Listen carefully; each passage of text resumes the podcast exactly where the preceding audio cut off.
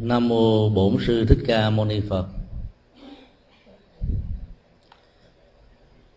Kính thưa sư cô tường liên, kính thưa ờ, chư vị ni và tất cả quý ờ, thầy hữu tri thức. Hôm nay chúng tôi xin ờ, chia sẻ một số quan niệm về cách thức đem phật về nhà. Hai ngày trước chúng tôi thăm viếng ờ, nhà một vị ờ, phật tử thân hữu. Và thấy ở trong nhà có thêm ờ, các tượng phật mới.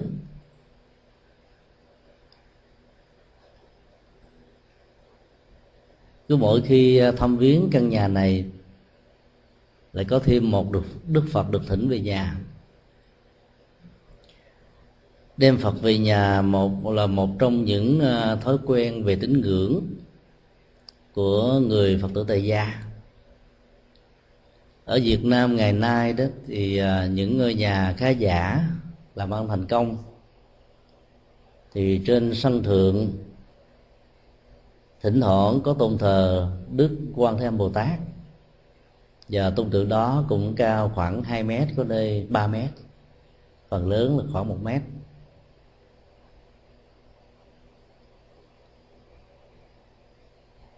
Cuối tháng 7 2007 vừa qua thì chúng tôi có mặt tại uh, chùa Hải Đức, Jacksonville, Florida. Có một cặp vợ chồng uh, khoảng 50 hoài vừa được định cư ở Hoa Kỳ trong vòng một năm trở lại đây sau khi bị dướng lại ở tại à, đảo 17 năm. Đôi vợ chồng này đã mang đến chùa khoảng ba chục tượng Phật nhỏ chúng tôi hỏi người chồng, lý do tại sao thỉnh phật đem tới chùa nhiều như thế? Anh trả lời rằng là trong suốt 17 năm kẹt ở đảo, sau 11 năm ở tù đó, không một ngày nào mà anh không cầu nguyện, chư Phật gia hộ. Và lời cầu nguyện đó đã được à, đáp lại. Vì à, kể từ à, 7 năm, tính từ năm 1900 89 cao quỹ Liên Hợp Quốc đã rút khỏi à, các trại tị nạn. Thì à, cái cơ hội được định cư ở Hoa Kỳ như à, cái thời điểm anh ra đi đó đã không còn nữa. Mỗi khi ra chợ buôn bán đó thì anh thỉnh một tượng Phật nhỏ về nhà. Thỉnh nhiều lắm, rồi anh phân phối cho các bạn. Nhưng bạn của anh thì đi sớm, còn anh bị kẹt lại suốt 17 năm anh ờ, nói với chúng tôi rằng là bây giờ ờ, xin thầy cho phép chúng tôi để các tượng phật này ở ờ, ở lại chùa, vì chúng tôi đã giữ ở trong gia đình của mình suốt 17 năm rồi.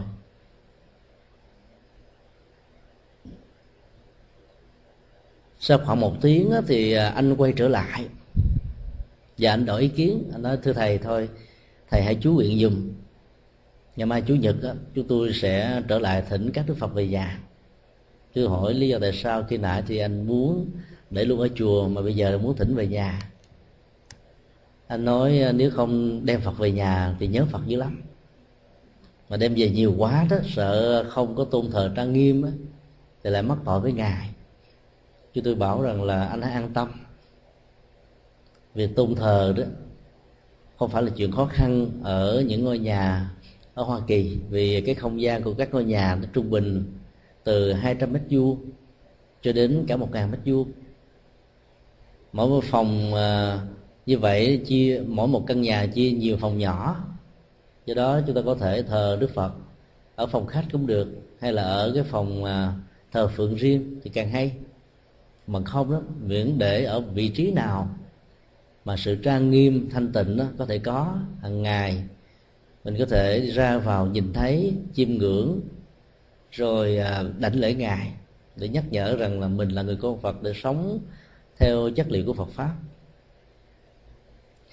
Nghe dạ nghe giải thích xong thì anh nói rằng thôi à, vậy thì thầy à, chú nguyện khai quan điểm nhãn dùm tại vì 17 năm qua chưa từng khai quan có lẽ là vì thế mà không may mắn. Chúng tôi mới bảo với anh rằng là làm một thầy tu như chúng tôi lấy tư cách gì mà khai quan điểm nhãn Phật? Phật khai quan điểm nhãn mình thì có, thông qua kinh điển, thông qua pháp môn, thông qua các hành trì. Anh nói rằng là nào giờ đi gặp các thầy các thầy đều nói, thỉnh phật về, phải đem phật vào chùa, khai quan điểm nhãn rồi mới được thờ. Thì thành ra là do vì các thầy đã đáp ứng theo cái nhu cầu nguyện vọng của rất nhiều người tại gia, nghĩ rằng phải có ông thầy tu khai quan điểm nhãn thì phật mới mở mắt chúng ta làm chuyện ngược đề nhiều. Cái thói quen mà phong tục tập quán đó, đôi lúc làm cho mình làm những cái chuyện lẽ ra không cần phải có. Dĩ nhiên là lễ an vị phật ở tại một à, tư gia đó là việc cần thiết. Vì à, chúng ta thỉnh phật về nhà thờ phật. Giờ chúng ta phải hiểu rất rõ cái ý nghĩa cũng như các giá trị hành trì lý do tại sao chúng ta làm việc đó. Và cái lễ an vị đó là một sự trịnh trọng để thỉnh mời ngài và để làm cho tất cả các thành viên ở trong gia đình đó đó có được một ý thức rằng là kể từ ngày hôm nay đức phật đã được uh, tôn thờ ở trên bàn thờ của chúng ta. Và do đó, đó mọi hành động lời nói việc làm đó cần phải uh, được sự hướng dẫn của hạnh phúc và tự giác. Đem phật về nhà đã trở thành như là một phong tục nhưng nếu chúng ta chỉ à, thỉnh đức phật bằng xi măng bằng gỗ quý bằng đồng bằng đồ cổ hay là bất kỳ giá trị gì về mà thôi đó thì nó không đảm bảo được cái giá trị an vui hạnh phúc ở trong gia đình. Do đó chúng ta phải đem phật tức là đem cái chất liệu giác ngộ về nhà đem uh, những sự hành trì đó về trong nhà thì à, sự thỉnh phật, thờ phật như thế đó mới thật sự là có ý nghĩa. Đem phật về nhà theo ý nghĩa tâm linh và tinh thần như vừa nêu. Chúng ta phải hiểu rõ là lý do tại sao mà chúng ta phải thỉnh phật đó về nhà. Trong truyền thống của phật giáo nam tông và bắc tông đó, thì mỗi một đức phật đều có 10 à, đức hiệu. Và các đức hiệu này đều là những phương diện hành trì dấn thân của các ngài. Thì còn là các vị bồ tát và nhờ sự um, viên mãn các hạnh đức tu tập như thế, cho nên um, chúng ta tôn thờ ngài trước nhất như là một sự um, kính ngưỡng một nhân vật. Vốn là một con người giống như bao nhiêu con người chúng ta.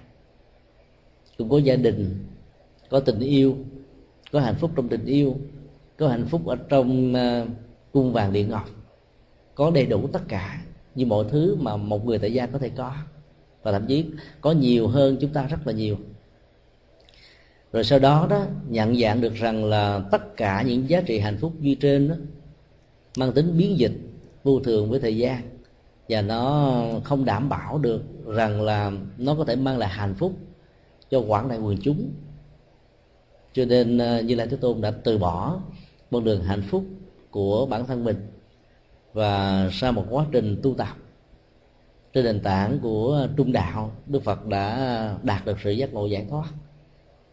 Một nhân vật như thế thì rất là đáng để chúng ta cung kính thờ phượng. Cách thức thờ phượng của người à, phật tử tây gia thì khác hoàn toàn với những người tín đồ của các tôn giáo khác.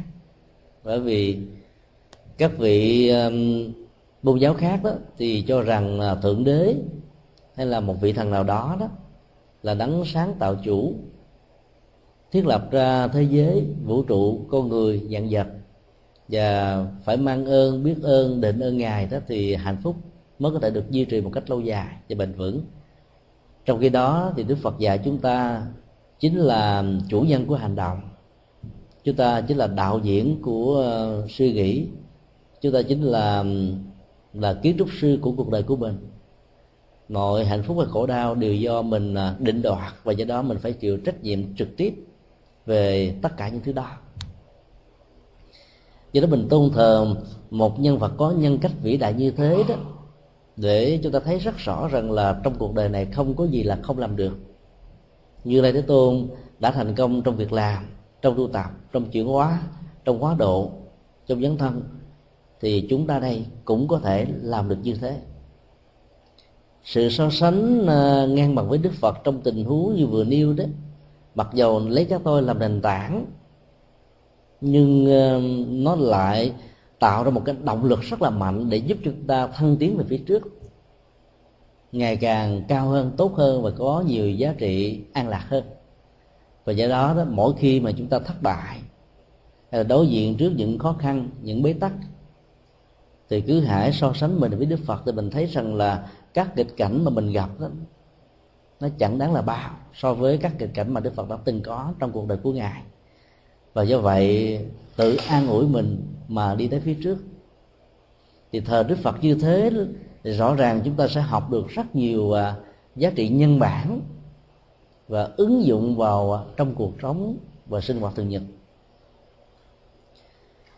trước nhất sự thờ phượng như là một uh, cơ hội để chúng ta quay về và nương tựa. Nương tựa vào đức phật không phải để cho ngài ban phước như thói quen. Mỗi khi đối diện trước ngài là chúng ta cầu nguyện. Mà nương tựa vào ngài để mình ờ, thấy rất rõ rằng là ngày hôm nay của mình có tiến bộ hơn ngày hôm qua hay không. Tiến bộ ở phương diện nào hoặc là lạc hậu ở phương diện nào. Và cố gắng phấn đấu không cho phép mình lùi sụp ngày càng phải thăng tiến nhiều hơn. Quy ngưỡng và nương tựa vào ngài đó thì à, chúng ta sẽ có một à, nền tảng về đời sống tâm linh. Và nền tảng đó có thể giúp cho mình à, vững chãi trong các biến cố của cuộc đời.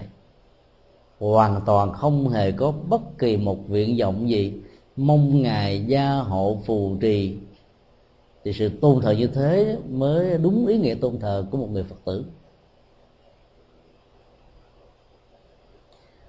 Lòng à, từ bi của đức phật mặc dầu là bao la không giới hạn.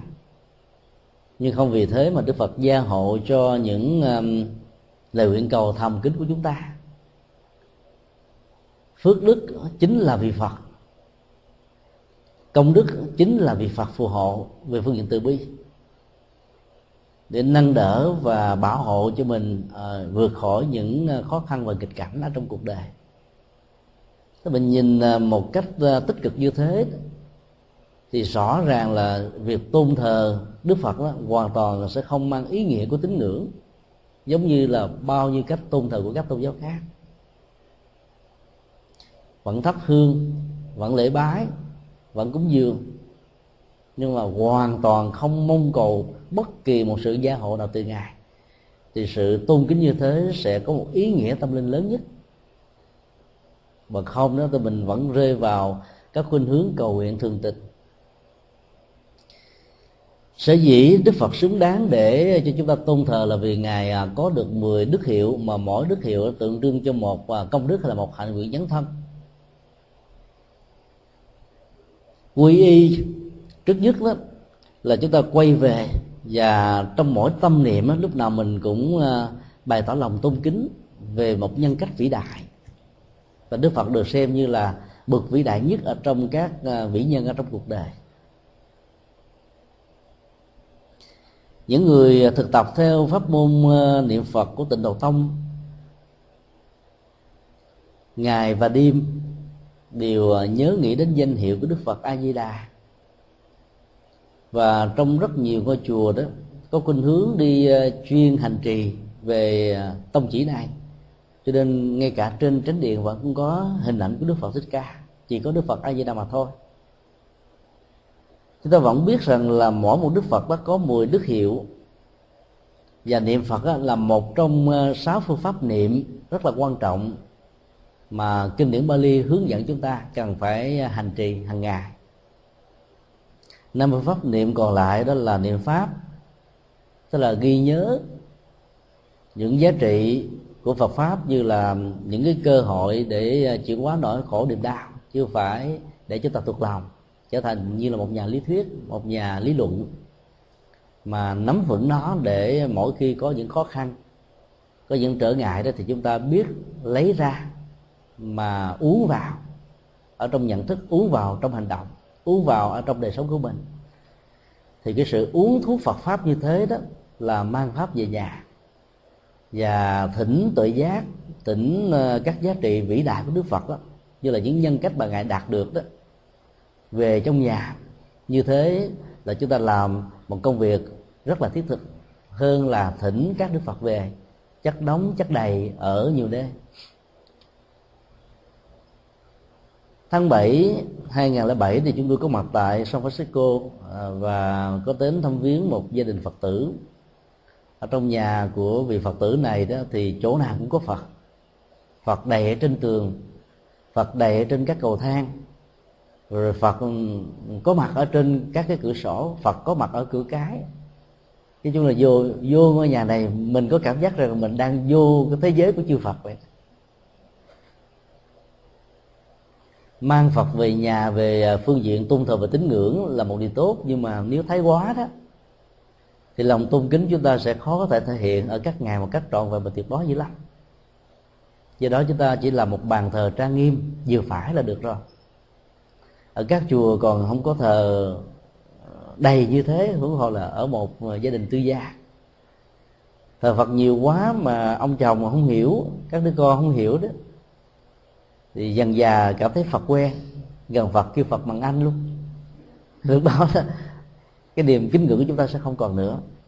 Do đó đó là bên cạnh niệm phật đó, nhớ phật bằng tự giác, thì niệm pháp đó là nhớ các phương pháp hành trì để uống các liệu pháp đó vào trong cơ thể, trong đời sống.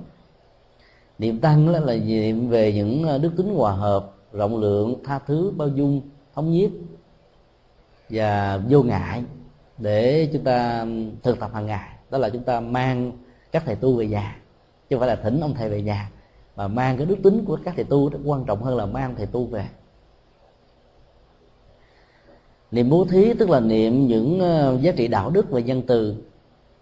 Khi nhìn thấy được rằng là trong cuộc đời này có nhiều người bất hạnh khổ đau cần đến bàn tay chăm sóc và chia sẻ của chúng ta một cách kịp thời trong những tình huống ngặt nghèo. Niệm đạo đức tức là thấy rất rõ các giá trị của đời sống ờ, đạo đức đó, làm cho con người trở nên vô ý và không sợ hãi trước các biến cố, trước ờ, các diễn biến của thời cuộc nói chung. Và cuối cùng đó là niệm chư thiên, tức là một hình thức niệm về phước báo. Ở một cái cảnh giới mà nơi đó đó, con người đẹp hơn, con người ở hành tinh chúng ta, thông minh hơn. Môi trường, hoàn cảnh, điều kiện sinh sống thoải mái, thoáng hơn là ở hành tinh này. Chiến tranh giết chóc hận thù tai ương tặc ách đó, hầu như nó không có như là ở hành tinh này. Nên chư thiên là một loại hành tinh dành cho con người ngoài hành tinh của chúng ta.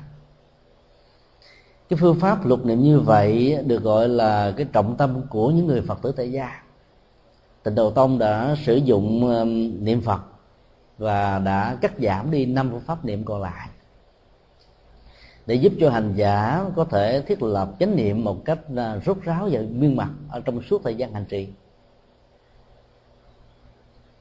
Tuy nhiên, nếu chúng ta chỉ niệm phật bằng một thói quen là niệm bằng miệng đó, nam mô di đà phật, như các hành giả từ độ tông ngày nay đã thực tập. Từ việc niệm khẳng khoản, nhẹ nhàng, thư thái với âm điệu, hòa với tiếng mõ và chuyến chuông, đến việc dồn dập tới tấp rất là nhanh. A di đà phật, a di đà phật, a di đà phật, a di đà phật, a di đà phật. Như là cái cơ hội để cho tâm của mình không còn có một cái thời gian nhỏ nào can thiệp vào bởi các ý niệm không thuộc về phật. Tức là về thế tục, về cuộc đời, về trần lao, về khổ não, về tật ác. Cái thức niệm như thế đó được xem như là cái phương à, pháp à, giảm đau thôi. Nỗi khổ niềm đau, các bế tắc các con người có thể có trong sinh hoạt bằng cách này hay là bằng cách khác. Rồi chúng ta niệm bằng khẩu một cách miên mặt như thế đó thì à, tâm mình không còn có cái cơ hội hay thời gian để à, xen lẫn các cái niệm khác vào. Chúng ta có cảm giác được an được hạnh phúc. Nhưng khi trở lại với gia đình sinh hoạt thường nhật đó thì những niệm phiền não niệm trần lao niệm uh, nỗi khổ niệm niềm đau đó vẫn bắt đầu tiếp tục trỗi dậy trong tâm thức chúng ta thì đó niệm bằng miệng sẽ không có giá trị mà phải niệm bằng tâm. Niệm bằng tâm thì có um, ít nhất là hai cách.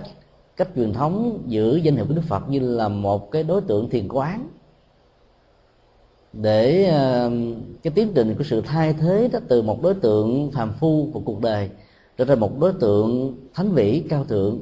Lúc đó đó, tâm của hành giả sẽ hòa nhập với tâm của phật và trạng thái an lạc này được diễn ra thì hành giả cảm thấy vượt khỏi tất cả mọi chướng duyên và tật ách. Phương pháp tâm niệm thứ hai đó là làm thế nào chúng ta duy trì được cái niệm giác ngộ. Niệm phật tức là niệm giác ngộ. Duy trì trạng thái giác ngộ, bật mở cánh cửa của tuệ giác. Và cái hành động mà nhiều người phật tử, thỉnh phật đến chùa để nhờ khai quan điểm nhãn đó là khai mở sự giác ngộ. Cái đó đức phật làm đối với chúng ta chúng ta không đủ được cách làm đối với ngài và mỗi khi mà mình à, niệm về nhân quả, niệm về à, vô thường, niệm về vô ngã, niệm về duyên khởi, niệm về tứ diệu đế, niệm về bát chánh đạo, niệm tất cả các pháp môn hành trì là chúng ta đang niệm phật, tức là niệm sự giác ngộ.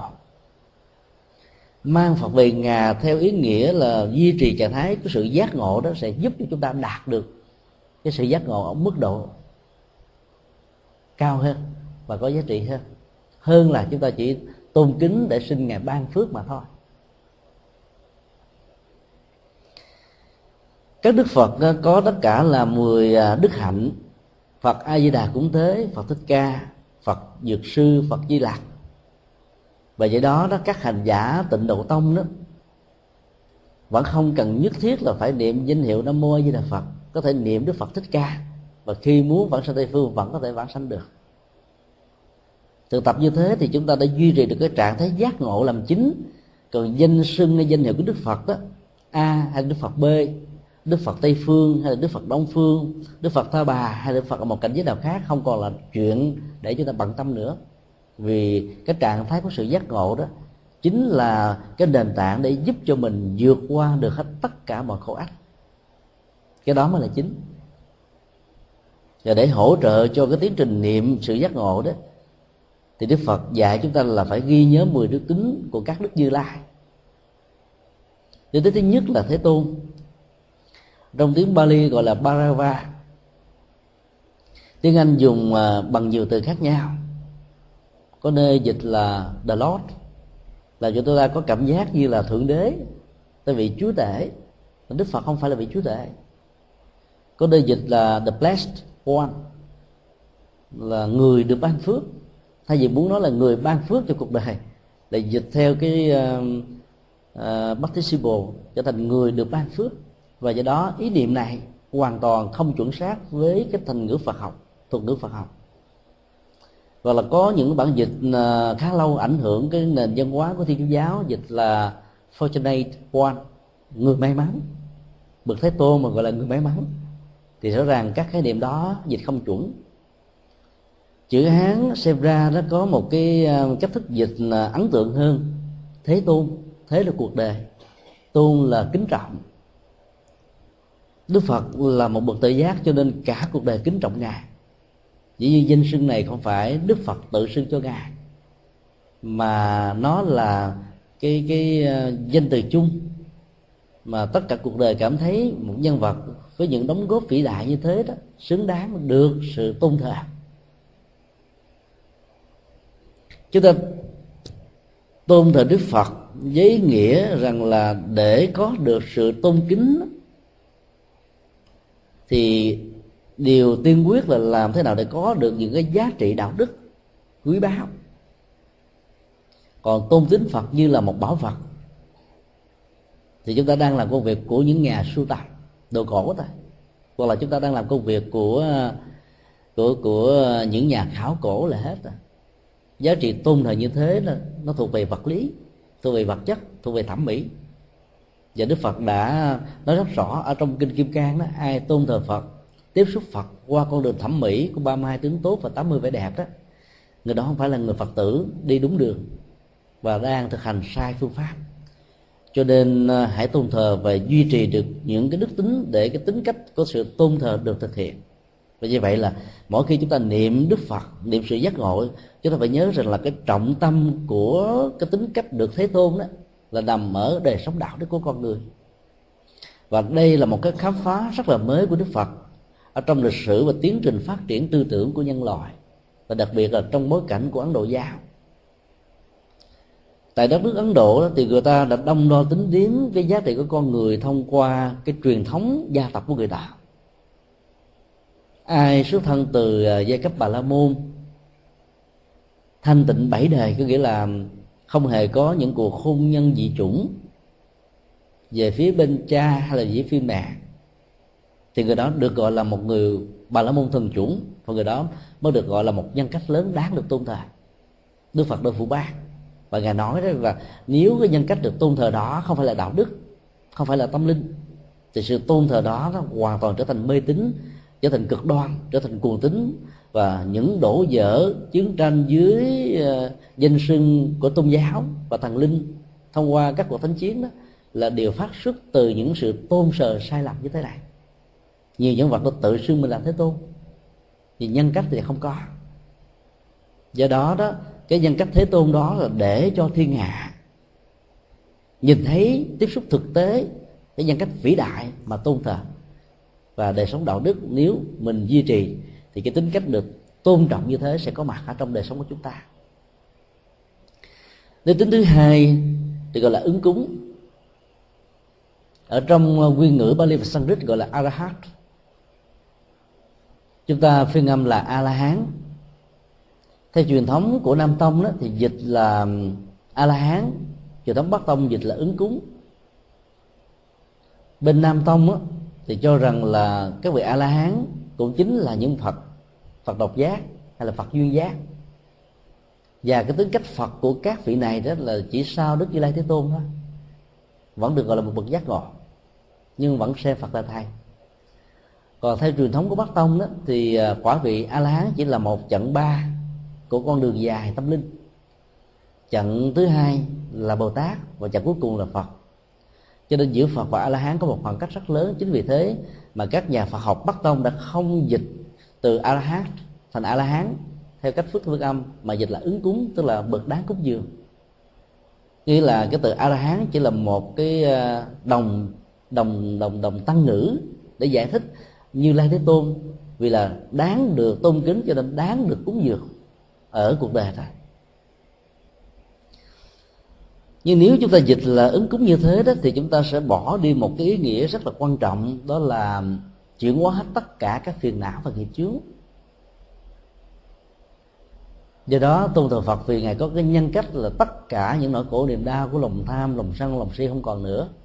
Và để được như là ngài, niệm ngài để trở thành ngài trong tương lai đó, chúng ta cũng phải vận dụng để cho các cái hạt giống rê sớt của sanh tử này đó, nó được à, giải phóng ra khỏi tâm trạng ra khỏi nhận thức ra khỏi à, hành trì của chúng ta. Thì như thế là chúng ta đang à, thực tập cái đức tính thứ hai của đức phật, niệm đức phật. Thứ ba là chánh biến tri, tiếng Bali gọi là Sama Sambuddha. Có nhiều nơi dịch là chánh đẳng giác. Đức phật khác với các vị sáng lập tôn giáo ở ấn độ lúc bấy giờ. Ở chỗ đó, nếu như các vị sáng tụ sáng lập các tôn giáo cho rằng là họ là những bậc đạt được sự toàn trí và toàn tri. Trong lúc thức hay là ngủ, ngày hay là đêm, cái tính cách toàn trí và toàn tri đó vẫn hiện hữu, không bao giờ bị gián đoạn.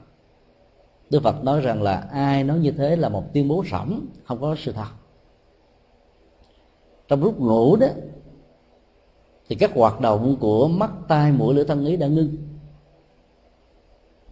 và cái phần a đó vẫn còn uh, diễn biến. Mạt na đó vẫn còn kích hoạt như là một kẻ uh, đóng công làm công việc của một người giữ cửa giữ cổng. Những bậc thánh đó thì đã chuyển được cái năng lực của a trở thành chắc buông xả. Còn phần lớn người phàm kẻ tục đó thì vẫn còn bị kẹt bởi cái tôi. Chính vì vậy mà ý thức về sở hữu ý thức về cái tôi trở thành như là một trở ngại vật còn những bậc được gọi là toàn trí của các truyền thống văn hóa khác đó, thì giàu tự xưng rằng mình có thể à, tỉnh thức ngày cũng như là đêm như đức phật nói đó. Cái sự kiện đó không có. Ba minh tức là ba tự giác lớn mà đức phật cũng như là các vị a lán đạt được đó, chỉ xuất hiện với ngài khi mà ngài có cái dụng ý sử dụng đến nó. Ngoài trừ lậu tặng minh, tức là cái ý thức về sự kết thúc hết tất cả những phiền não những tàn dư của phiền não các quán tuyết của phiền não. Còn à, à, túc mệnh minh tức là biết về đời sống quá khứ của bản thân từ đại cương cho đến chi tiết chỉ được đức phật vận dụng trong những tình huống giảng kinh thuyết pháp muốn đem ra một cái ờ, sự kiện điển hình của bản thân mình trên nền tảng của chủ nghĩa kinh nghiệm đó để giúp cho người khác có ấn tượng và thực hành theo trên nền tảng của nhân quả còn thiên nhẫn minh đó là một loại tuệ giác biết về nhân quả của tha nhân ở trong à, tương lai từ đại cương đến chi tiết. Và cái đó nó cũng được sử dụng trong những tình huống cần thiết thôi. Bình thường ngài không đụng đến nó. Và cái năng lực đặc biệt mà ngài sử dụng đó là giáo hóa thần thông. Tức là xem việc giáo hóa tức là con đường giáo dục của tỉnh thức đó là một loại phép màu. Giúp cho một người đang khổ đau đó, trở nên được hạnh phúc đó, là một phép màu và nó là một loại thần thông. Cái năng lực này được đức phật sử dụng rất là quan trọng. Cho nên mặc dù được gọi là chánh đẳng giác không có nghĩa là ngày cũng như đêm đức phật uh, đều biết. Và trên thế gian này có bao nhiêu thứ đức phật biết hết cả chuyện đó không có. Đức phật biết các nguyên lý vận hành của vũ trụ biết một cách bao quát. Nhưng những gì nó không có mặt trong thể của ngài thì ngài cũng đâu có biết được. Ví dụ như là internet hay là các phương tiện email vân vân do đó, tính cách của toàn trí và toàn tri đó là sử dụng cái nguồn năng lực tự giác ở một mức độ mang lại lệ lạc trên nền tảng của đạo đức và tâm linh. Các năng lực nào mà không đặt nền tảng trên đạo đức và tâm linh đó, thì có thể à, gây những biến cố và những cái phản ứng phụ cho chính bản thân của người tư hữu đó và cho những cộng đồng có sự liên hệ tương tác với con người này.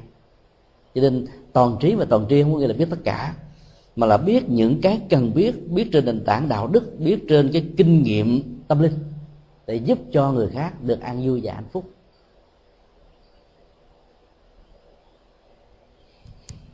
Thứ tư là minh hạnh túc. Minh thuộc về uh, tuệ giác hạnh thuộc về đạo đức. Túc là sự trọn vẹn và đầy đủ. Mỗi một đức như lai thế tôn đó đều là một uh, điển mẫu về à, đức và tuệ song hành.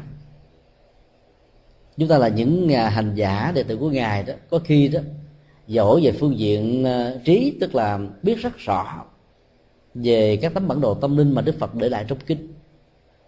Thông qua giáo dục, thông qua kinh nghiệm. Nhưng đến lúc đó chúng ta lại không giỏi về hành trì. Có những cái tình huống chúng ta rất giỏi về hành trì mà chúng ta lại không rành chi về lý thuyết đó và ở trong mỗi con người chúng ta vừa có tính cách của sự lý thuyết và có tính cách của sự hành trì. Ở trong con người nào mà trong gia đình nào đó mà nó có được một sự hài hòa giữa lý thuyết và hành trì đó, thì nó không có những sự xung đột giữa sự và lý. Cái phần lý thuyết mà chiếm đại đa số đó, thì phần hành trì đó sẽ trở thành như là một cái trở ngại. Và sự hành trì chiếm đại đa số đó, thì phần lý thuyết đó sẽ trở thành một cái nền tảng hỗ trợ rất là cần thiết. Do đó đó phải đầy đủ cả cái phần um, tuệ đức và tuệ đức làm đuốc soi đường để cho cái phần đạo đức tức là cái phần hạnh đức đó, nó có mặt làm hỗ trợ cho chúng ta.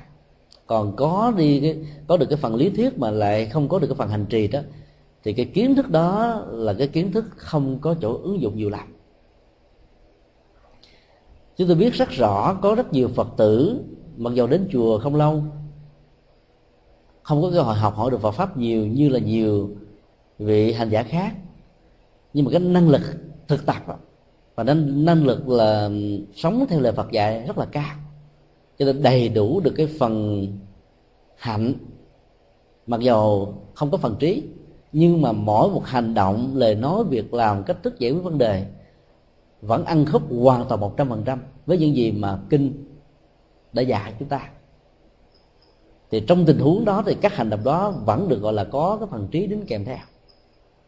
Chúng ta cần rất nhiều các nhà lãnh đạo vừa đầy đủ được cái phần à, lý thuyết và phần thực hành để vừa làm gương mẫu và vừa làm cái nền tảng để cho người khác hướng về. Nhưng mà sự thực tập để mà đạt được cái phần tuệ đức và hạnh đức đầy đủ đó, đòi hỏi chúng ta phải tu cả hai phương diện, phước và huệ nhiều phật tử và đặc biệt là phật tử tình độ tông có khuynh hướng là chỉ có thực tập về cái phần hàm đức thôi. Còn cái phần tuệ đức lại không quan tâm. Cho nên nó vẫn còn thiếu một cái gì đó. Các hành giả Phật giáo mà không có thực tập cái phần à, tuệ đức đó, thì có thể dễ dàng dẫn đến à, thói quen của mê tín. Như là các dữ liệu nền tảng mà trước khi đến đạo Phật mình đã từng đã có, từng có trải qua. Cho nên học ở Đức Phật thông qua cách tôn thờ và niệm ngài đó, thì ờ, chúng ta phải cố gắng phát huy cả hai năng lực này. Chúng ta trở thành một người đệ tử Phật đúng đắn. Năng lực thứ năm đó là thiện thể, sugata. Tức là một cái năng lực giúp chúng ta vượt qua những khó khăn, những khổ đau, những bế tắc. Chúng ta vượt qua các nghịch cảnh và thách đố ở trong cuộc đời. Như lê thế tôn đã làm được việc đó ở trong kinh a di đà đó mười phương chư phật tán thán đồng lúc rằng như lê thế tôn có mặt trong cuộc đời với năm sự khó khăn như là con người căng cường khó quá độ tâm lý phiền não và các thói quen á, lại có khuynh hướng trì trệ và đi xuống. Điều kiện nghịch cảnh dễ đầy và tất cả những ảnh hưởng của thai nhân và cộng đồng nó cũng không được tích cực. Rồi ờ, phiền não nghiệp chướng này nọ các thứ nó làm trở ngại, áp tắc nhiều lắm. Ấy thế mà ngài đã vượt qua được điều đó. Và giúp cho những con người đang bị vướng vào những cảnh huống như vừa nêu lại có thể trở thành con người hướng thượng. Cho nên một nhân cách như thế là một nhân cách khéo vượt qua những khó khăn trong thời gian mà các ờ, phật tử định cư ở tại hoa kỳ và các phương tây thông qua các cái ờ, cuộc vượt biên đó, là chúng ta đã khéo vượt qua được cái sự khó khăn về vật chất. Đi bằng hai bàn tay trắng với một số ít tiền thôi, phần lớn là không có gì để mang theo. Qua đây lập nghiệp sau 30 năm mình thành tựu được gia tài, nhà cửa, phương tiện, vật chất, nói chung là tiện nghi đó được đủ đầy là chúng ta khéo vượt qua cái khó khăn về vật chất. Mình nương vào à, cái thói quen khéo vượt qua này để mình à, khéo vượt qua được những cái nỗi khổ và niềm đau của à, tinh thần. Cái này là một thách đố rất là lớn. Những người giàu sang phú quý nhất như là các tỷ phú hay là triệu phú vẫn chưa chắc đã vượt qua những khó khăn của bản thân mình. Người thì gặp khó khăn trong tình yêu, người gặp khó khăn ở trong tình thân, người gặp khó khăn ở trong tình bạn người gặp khó khăn ở trong ờ, đối tác sinh hoạt nói chung. Và phải vượt qua nó bằng cách là đối diện với nó bằng một bản lĩnh và thái độ nhìn thấy được gốc rễ của những bế tắc này. Không đầu hàng không bỏ cuộc không đổ lỗi không uh, trốn trại. Từ lúc đó đó chúng ta mới khéo vượt qua được những nỗi đau ở trong cuộc đời này. Năng lực thứ năm là thế gian giải lokavidu thế gian đó, được hiểu trong uh, triết lý của phật giáo dưới hai nội dung. Nội dung thứ nhất là sơn hà vũ trụ con người dặn dặt nói chung cái gì mà con người có thể hình dung được cho đến những cái chỉ có thể cảm nhận được mà không sờ mó được đều được gọi chung là các phạm trù các nội dung các dữ liệu của thế gian. Cái biết như thế đó đôi lúc cần đôi lúc không cần. Mà có nhiều cái biết nó làm cho mình triền miên trong sinh tử khổ đau cục cực biết thì dễ mà xóa cái dữ liệu của cái biết ra đó là nó khó khăn vô cùng. Nhờ sự phát minh của uh, vi tính với những cái chức năng uh, tẩy rửa của uh, ổ đi cứng đó chúng ta thấy là khi một cái máy là việc bị trục trặc đó, thì tốt nhất đó, là mình format nó rồi tái nạp lại các cái dữ liệu về chương trình thì máy đó sẽ được vận hành một cách ờ, như chúng ta mong đợi. Mỗi một nỗi khổ và niềm đau nó làm cho con người ờ, tạo thêm những cái rác rến ở trong ờ, cái kho tàng của tâm thức. Và kho tàng tâm thức đó giống như là cái bộ phận đĩa cứng của máy vi tính. Nên thỉnh thoảng mình phải format nó bằng buông xả. Format nó bằng tất cả những cái mà không cần phải nhớ, không cần phải ghi nhận nữa. Buông nó đi thì các nỗi đau đó nó sẽ được vượt qua rất là dễ dàng. Còn nhớ, càng nhớ thì càng khó quên. Càng nỗ lực muốn quên nó thì nó lại trở thành một ức chế. Thì cái nhớ đó nó trở thành là một nỗi đe dọa và khống chế. Cho nên các tri thức về thế gian thì đôi lúc đó nó có hại cho chúng ta nhiều lắm. Thông thường con người có thói quen như là một khuynh hướng nghe những điều xấu, nghe những điều không hay đó mình nhớ dai, nhớ dài. Và do đó dẫn đến tình trạng là nhớ dở. Giận dai, giận dài cho nên trở thành giận dở. Và nói chung không có cái giận nào hay hết trơn đó là giận là dở rồi.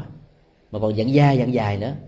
Cho nên các cái loại giận thế gian như thế đó, các loại nhớ thế gian như thế đó cần phải được phọt mát thì lúc đó đó nó mới đem lại sự bình ổn cho chúng ta ý nghĩa triết lý thứ hai của chữ thế gian đó là sự tiếp xúc giữa sáu giác quan, mắt, tai, mũi, lưỡi, thân và ý. Đối với các đối tượng trần cảnh của đó là màu sắc, âm thanh, mùi, vị, sự xúc chạm và các ý niệm ở trong tư tưởng của con người. Khi mà các các phương tiện của nhận thức tiếp xúc với đối tượng của đó đó thì thế giới được thiết lập. Thế giới đó là thế giới của tri thức thế giới của cảm xúc, thế giới của nhận định, thế giới của đánh giá. Và trong đó đó, thành kiến, mặc cảm, bế tắc, hận thù. Và rất nhiều cái ờ, cái cặp kính màu khác nó đã được lắp ở trên đôi mắt của chúng ta. Trải qua nhiều kiếp trong sinh tử và thậm chí trong mấy mươi năm có mặt ở trên cuộc đời đó, nó nó nó đóng thành lớp vậy nếu mà mình à, đông đo tính điếm, nó có thể bằng hai thước, ba thước. Mình không nhìn thấy. Mình tưởng rằng nó rất là cần cho chúng ta nhưng mà sự có mặt của nó gây một trở ngại rất là lớn. Cho nên thế dân giải là hiểu về bản chất vận hành của các giác quan cũng như là sự tiếp xúc của nó và làm thế nào để làm chủ được nó. Người làm chủ được các giác quan được gọi là một bậc thánh. Chữ thánh ở trong chữ hán đó, như là một sự tình cờ chơi chữ rất là sâu sắc của phật giáo.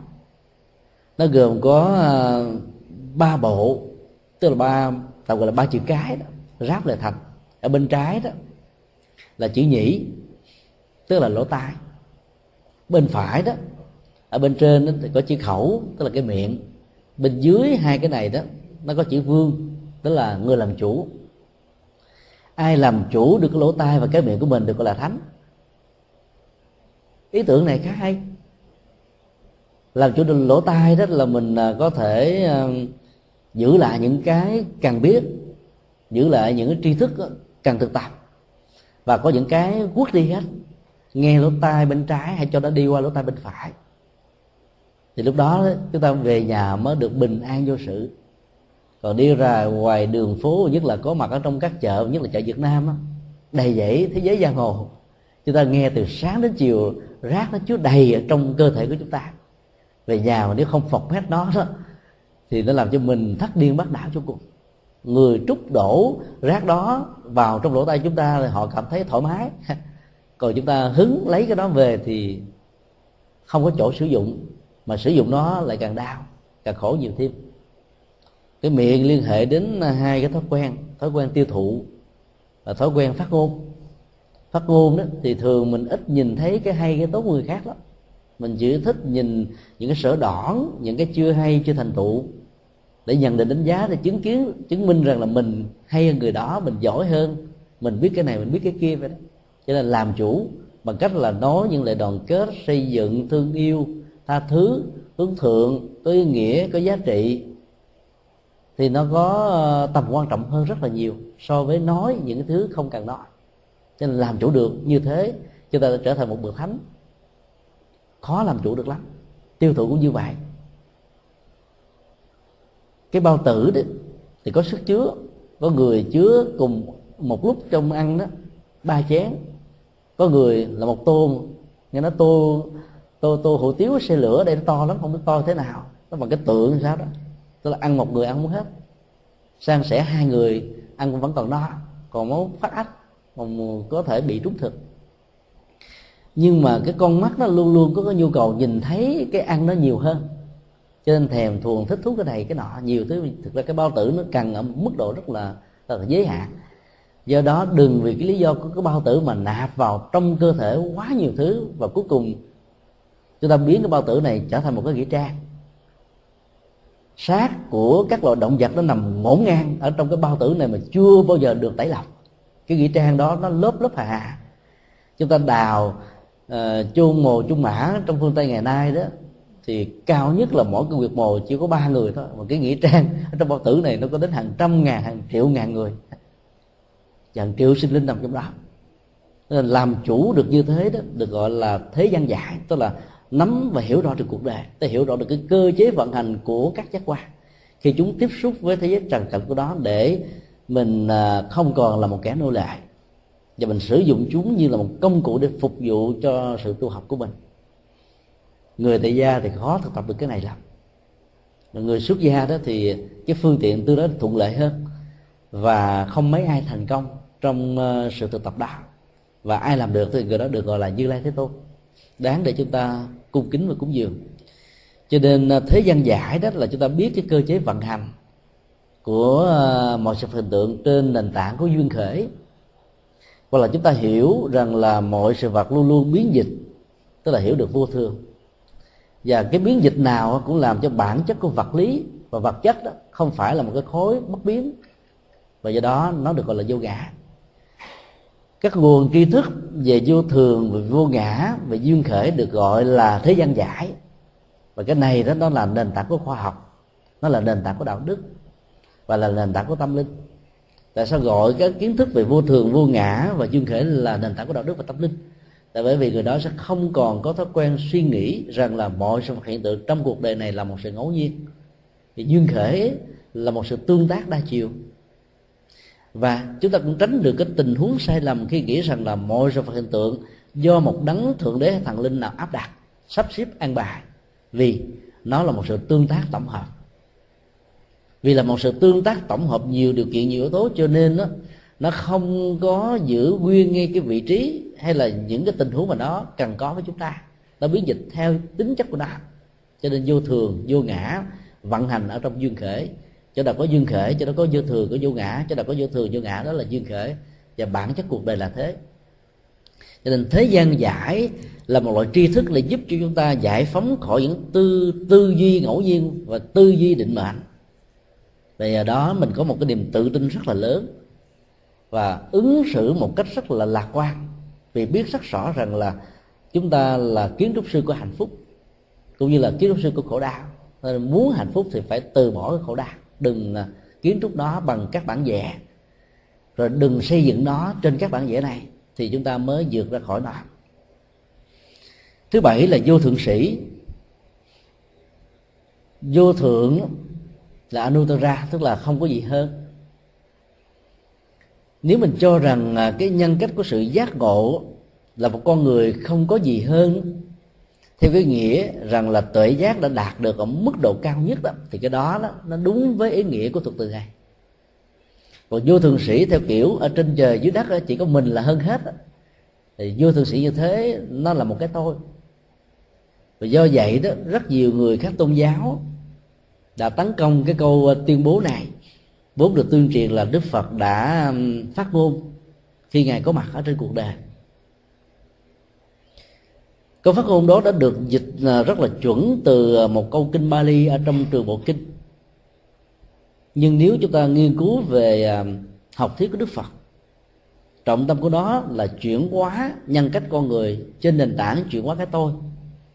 Và cái tôi của con người khi mà nó không còn là một, trở ngại vật trong các mối quan hệ đó, thì người đó được gọi là một nhân cách thánh. Như lai thế tôn là một đại nhân cách thánh như thế các giáo pháp của ngài cũng dạy chúng ta thành lập một đại nhân cách thánh như thế. Trên nên ngài không thể nào tuyên bố những câu như vậy được. Và ngay cả là suốt 49 năm thuyết pháp đó, khi được hỏi đó, về công lao, ngài nói rằng là ngài chưa từng nói một lời nào. Lại được rất nhiều người lý giải một cách sai lầm rằng là ngài là trốn trại cái tính trách nhiệm về phát ngôn của ngài. Tức là nếu mà đúng thì ngài thừa nhận còn sai thì ngài nói không phải có tôi ai nói nhưng mà tôi nói. Nó như thế là sai.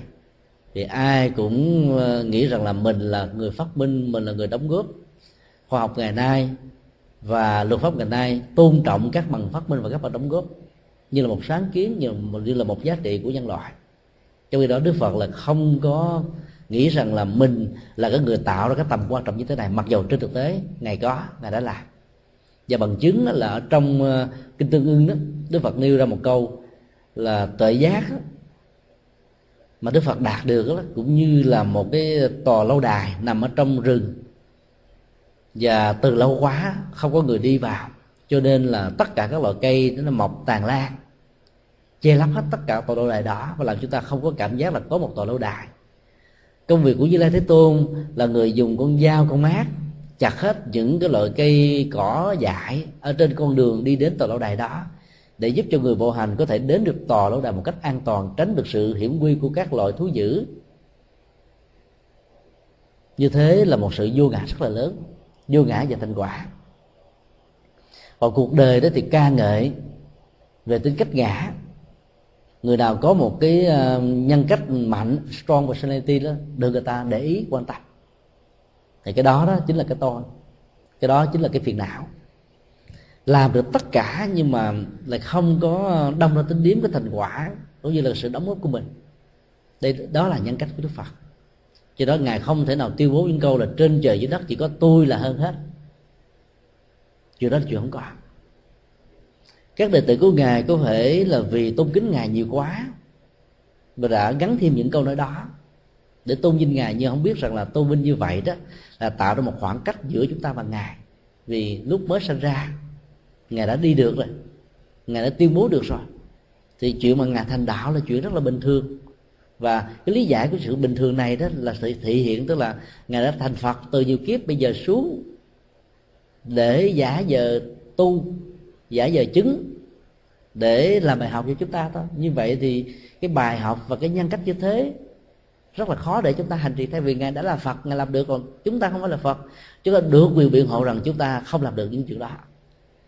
Thì đó, cái cách thức tiếp tiếp xúc đức phật của chúng tôi là tiếp xúc từ đức phật lịch sử. Ngài cũng trải qua từ những nỗ lực của ngài và ngài thành công. Người như thế được gọi là vô thượng sĩ. Làm được tất cả mà không thấy cái thành quả, không ỷ cậy vào thành quả của mình. Nhiều chủ nghĩa ở trong cuộc đời đó, sau khi ờ, có những cái đóng góp về cuối cuộc đời đó thì họ buộc cuộc đời phải ờ, có những đặc quyền đặc lệ cho con cháu của họ. Rồi từ đó đó họ dẫn tới những cái quan niệm hy sinh đời cha để củng cố đời con củng cố nhiều đời con. Một gia đình ở Việt Nam có thể có năm mặt con 10 mặt con hy sinh có một người cha mà được năm mười người mà được đầy đủ gia tài sự nghiệp như vậy thì hy sinh đó làm cho nhiều người thấy cũng có lý lắm, cũng xứng đáng lắm, đúng không ạ? Cái chủ nghĩa về à, công thần đó làm cho người ta đóng góp mà có mưu cầu. Và cái đóng góp, có mưu cầu đó làm cho bản chất sự đóng góp này nó mất đi ý nghĩa nhân đạo, mất đi ý nghĩa của từ bi, mất đi ý nghĩa của tự giác như lê thế tôn không làm việc đó và ngài dạy chúng ta đó là một tinh thần dân hiến, chứ không có mong đợi cái gì trở về lại chúng ta. Người như vậy được gọi là vô thượng sĩ, và ai trong chúng ta cũng có thể làm được điều đó, mấy mươi phần trăm, và có thể làm được trọn vẹn. Đức tính thứ tám là điều ngự trượng phu. Đây là một cái khái niệm về à, mã học tức là lấy hình ảnh của một người huấn luyện các con ngựa để nhận định đánh giá về à, cái cách thức hoằng pháp, khai mở tâm trí, điểm nhãn, khai tâm của đức phật đối với con người. Tính cách của con người đó, có nhiều phong tục tập quán, văn hóa, thói quen, quan điểm, sở thích, sở trường, cá tánh. Và những thứ này đó, nó giống như những cây đinh càng đụng vào nó một cách có chủ ý đó, thì làm cho nó càng lúng lúc sâu trên tình tình huống là bảo vệ, bảo thủ thôi. Và đức phật đã thành công trong vấn đề huấn luyện tâm thức, chuyển tâm thức của những con người, có những thói quen phong tục tập quán, ý thức hệ chính trị, xã hội, triết học, tôn giáo có trước đó, trở thành những người đệ tử truyền bá thông điệp của ngài, thông qua những cuộc tham vấn đạo một cách rất là tình cờ. Là vì tuệ giác của ngài lớn quá, cho nên các nhân cách đó đã bị thu phục và nhiều người đã ác ý nói rằng là đức phật đó chính là một nhà ma thuật. Bởi vì ai đến nói chuyện với ngài đều có thể trở thành là người mất hết tâm trí. Người ta đã dùng cái câu nói đó để phê bình trí đức phật và đức phật đã nói một cách rất là khôi hài trong kinh đó. phê bình như lai thế tôn như thế là tán thán ngài. Ai có cơ hội nói chuyện với ngài là có thể trở thành đệ tử của ngài. Đó là ma thuật.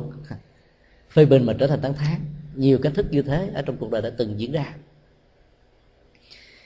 Cách thức mà ngài à, điều trị hay điều ngự cuộc đời đó là trị liệu tâm lý, thấy rất rõ các cái à, khó khăn bế tắc về phương diện nhận thức, về phương diện thói quen, về phong tục, tập quán. Và dần già rất là ngài chỉ cho chúng ta nhiều cái phương châm để tháo gỡ ra, chứ không hề đem tặng thành quả cho chúng ta, như là những lời hứa hẹn của các tôn giáo khác những gì mà thành quả do người khác mang đến đó, nó sẽ không lâu dài và bền bỉ.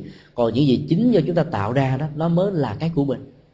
Cái tinh thần như thế là tinh thần Phật pháp.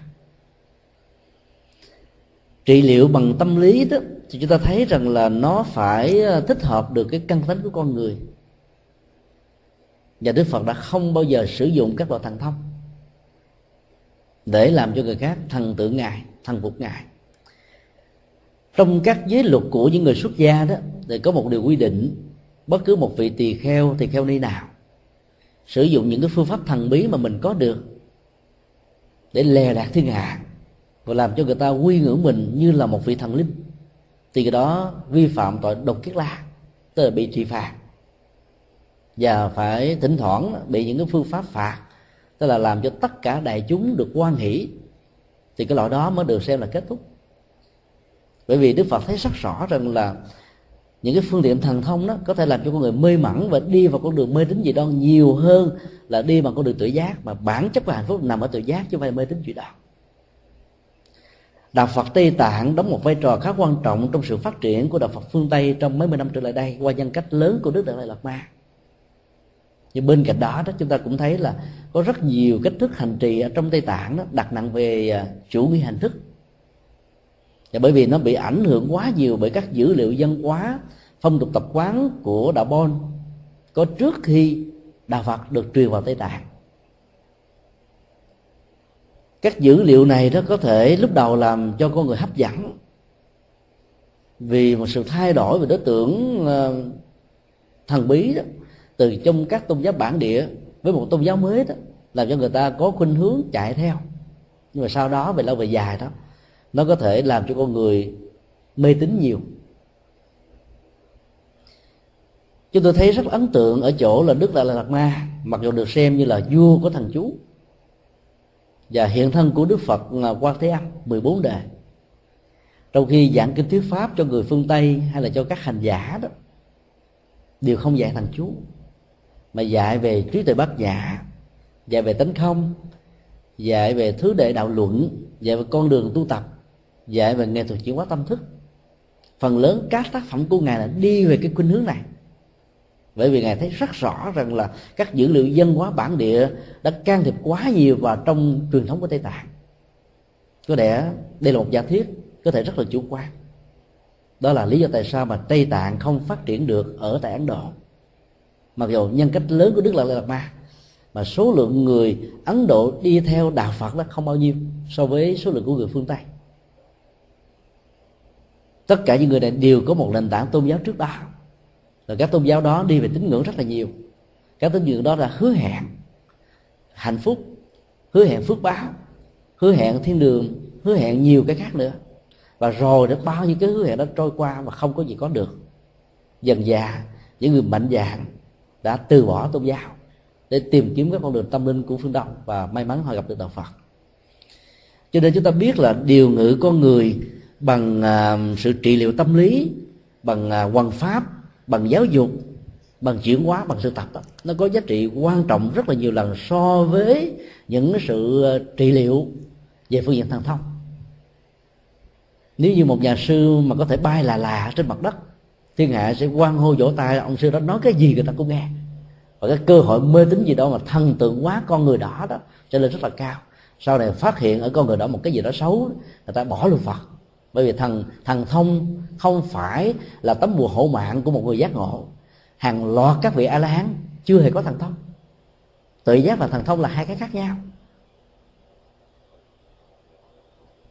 Do đó đức phật được gọi là điều ngự trượng phu, tức là sử dụng cái nghệ thuật giáo huấn để giúp cho người ta được tỉnh thức hơn là lấy những cái à, khu phép thần bí.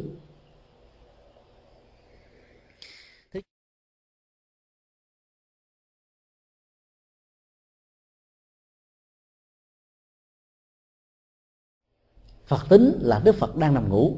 Dùng cái từ ờ, nôm na, vui vui, sleeping buddha. Đức phật thì đâu có nằm ngủ đâu nhưng mà chúng ta có thể tạm gọi là phật tính là một đức phật đang nằm ngủ. Cho nên đức phật nó chưa được mở mắt. Và chúng ta phải tự tu tập để tự mở mắt đức phật này thì lúc đó chúng ta là phật trong tương lai. Cái tiến trình của sự tự mở mắt để cho cái tính cách của đức phật nằm ngủ trở thành đức phật tỉnh thức đó được đức phật sánh ví ở trong kinh tạng bali, qua hình ảnh của một con gà nằm ở trong cái quả trứng. Con gà con ở trong quả trứng này không cần con gà mẹ phải dùng lấy cái mỏ của mình, mổ vào cái vỏ đó để nó chui ra. Vì làm như thế có thể gây sự thương tổn cho đứa con. Con gà mẹ với cái sự giới hạn của con mắt của nó không thể nhìn thấy được là sau cái lớp vỏ đó, cái đầu, mắt, mũi, thân thể của con gà con nằm ở chỗ nào. Thương con gà con nhiệt tình hỗ trợ con con không ngờ đó, có thể mổ chúng ngay cái mỏ ác thì con gà con sinh ra chết liền. Hoặc mổ ngay con mắt là sinh ra bị mù. Mổ cái chân sinh ra thành què.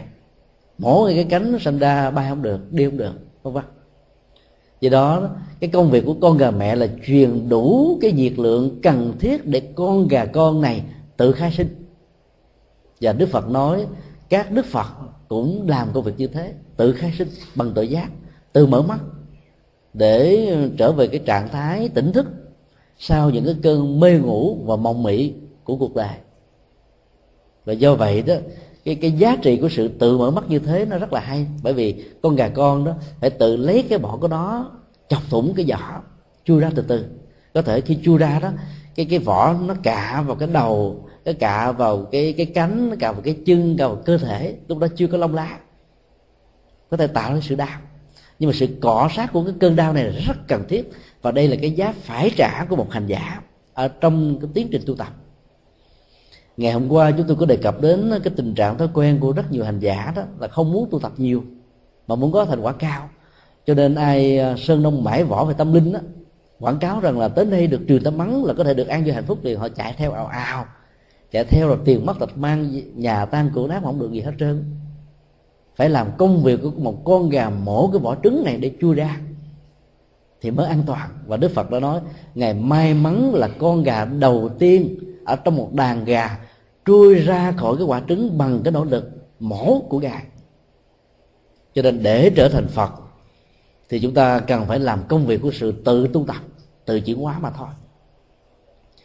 Ở trong tâm tự của y đó, thì hai câu ờ, ba và tư đóng một vai trò khá quan trọng là thể giải đại đạo, phát vô thượng tâm. Phần lớn các bản dịch dịch cái từ thể giải là thể theo. Đại đạo vậy là đạo cả. Đại là lớn, đại là cả. Thể theo đạo cả, nó chỉ phản ánh được một cái phương diện của cái tiến trình à, quay về và nương tựa này phương diện đó đó là mình thể nghiệm theo thôi. Trong khi đó đó để có được sự thể nghiệm thì cái giải tức là hiểu biết đó. Lại là một cái yếu tố quan trọng bậc nhất. Mà không có sự thể nghiệm nào có thể mang lại kết quả nếu chúng ta không hiểu biết được cái cơ cấu nhân quả trong sự hành trì đó. Ở trong kinh à, pháp hoa có cái phẩm được gọi là phẩm tính giải. Tức là hiểu trên nền tảng của niềm tin.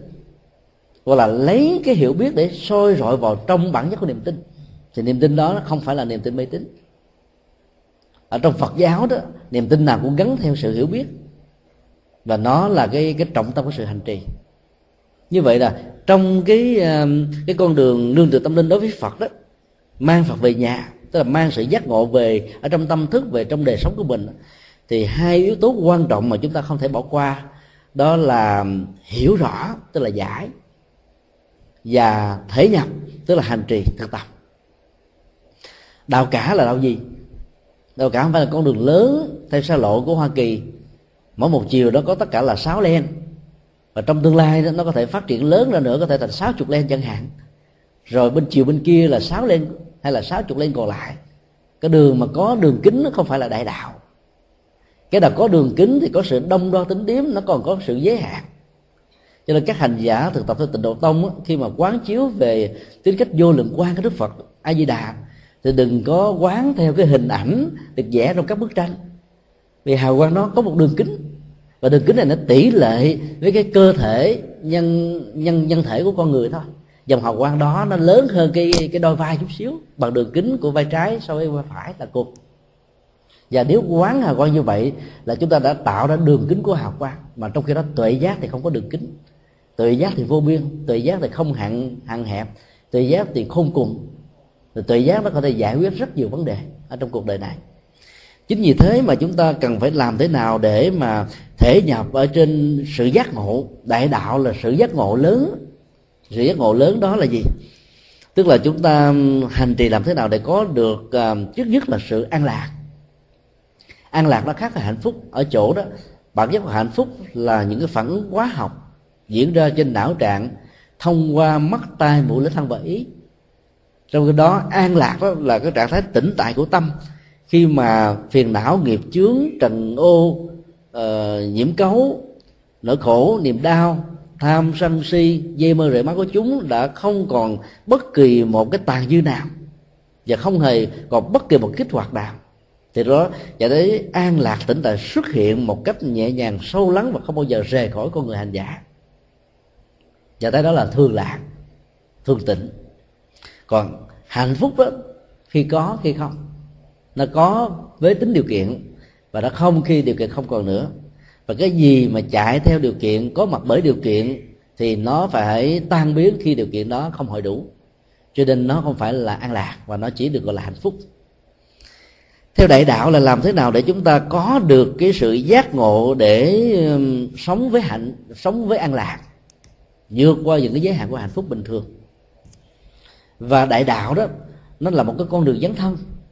Nó không phải là cái an lạc hạnh phúc cho riêng bản thân mình. Nhiều phật tử sau khi đi chùa lâu, rồi bắt đầu muốn trở thành một người xuất gia. Và người đó là có một tâm niệm thế này là khi tôi đi tu đó, tôi chỉ cần có một cái cốc nho nhỏ, năm bảy mét thôi.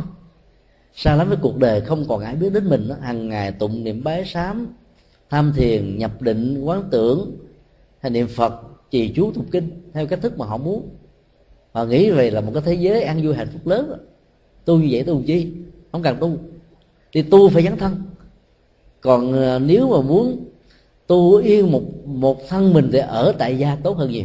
Vì ở tại gia mình không có điều kiện, phương tiện tiếp xúc với thiên hạ. Bởi vì vị trụ trì được gọi là dâu trong họ. Tiếp xúc với bá tánh đủ thành phần, đủ vai trò vị trí xã hội hết. Và mình không thể từ chối sự tiếp xúc đó vì nếu mà từ chối sự tiếp xúc, thì mình đánh mất cơ hội để giúp cho những con người thông qua sự tiếp xúc này có thể hiểu và hành được những giá trị của lời Phật dạy. Đức Phật đã dấn thân, hành đạo, làm đạo cả cuộc đời của ngài. Cho nên chọn con đường xuất gia là phải chọn con đường của dấn thân, chứ không phải là chọn con đường của an thân một mình.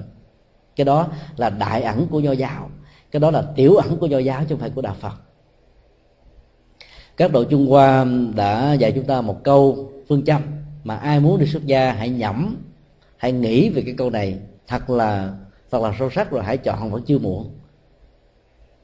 Cà sa vị trước, hiềm đa sự. Trước khi mặc áo cà sa, được gọi là cà sa vị trước, thì cái nỗi sợ hãi nhất, lo lắng nhất của cuộc đời là nhiều việc, nhiều chuyện. Chuyện vợ chồng, chuyện con cái, chuyện công ăn việc làm, chuyện giao tế xã hội chuyện áp lực rồi ờ, đời sống nó như là một cái máy con người dân già trở thành một cái máy. Chúng ta sợ vì mỏi mệt quá lâu lâu vào trong chùa tham dự được một khóa tu một ngày hay là bảy ngày trong phật thất 10 ngày trong ờ, thiền à, chánh niệm tỉnh thức. Chúng ta cảm thấy là nhẹ nhàng thư thái và do đó ý tưởng phát sinh trong đầu chúng ta phải mà nếu mình duy trì được cái trạng thái này không tiếp xúc với ai có lẽ là hạnh phúc lớn hơn nhiều lắm nếu ai nghĩ như thế thì hãy nhớ cái vế thứ hai của lời khuyên dạy của các tổ trung hoa. Dĩ trước cà sa sự cái đa, mặc áo cà sa rồi chuyện nhiều hơn. Lúc đó không phải là nhiều chuyện mà chuyện nhiều. Nhiều chuyện có thể là mình đi đầu này đầu đỏ tâm sự, giải bài, chia sẻ. Không có chuyện cũng khui ra cho người ta nói. Là người nhiều chuyện. Sự cánh đa là việc phật sự nó nhiều lắm. Chuyện cầu an, rồi chuyện cầu siêu rồi chuyện trị liệu, rồi chuyện quá độ, rồi chuyện văn hóa, đủ thứ chuyện hết à. á có nhiều người nói, trời, sao mà tới chùa thấy ông thầy ông cứ bận biểu hết chuyện này, chuyện nọ hoài, sao ông tu được?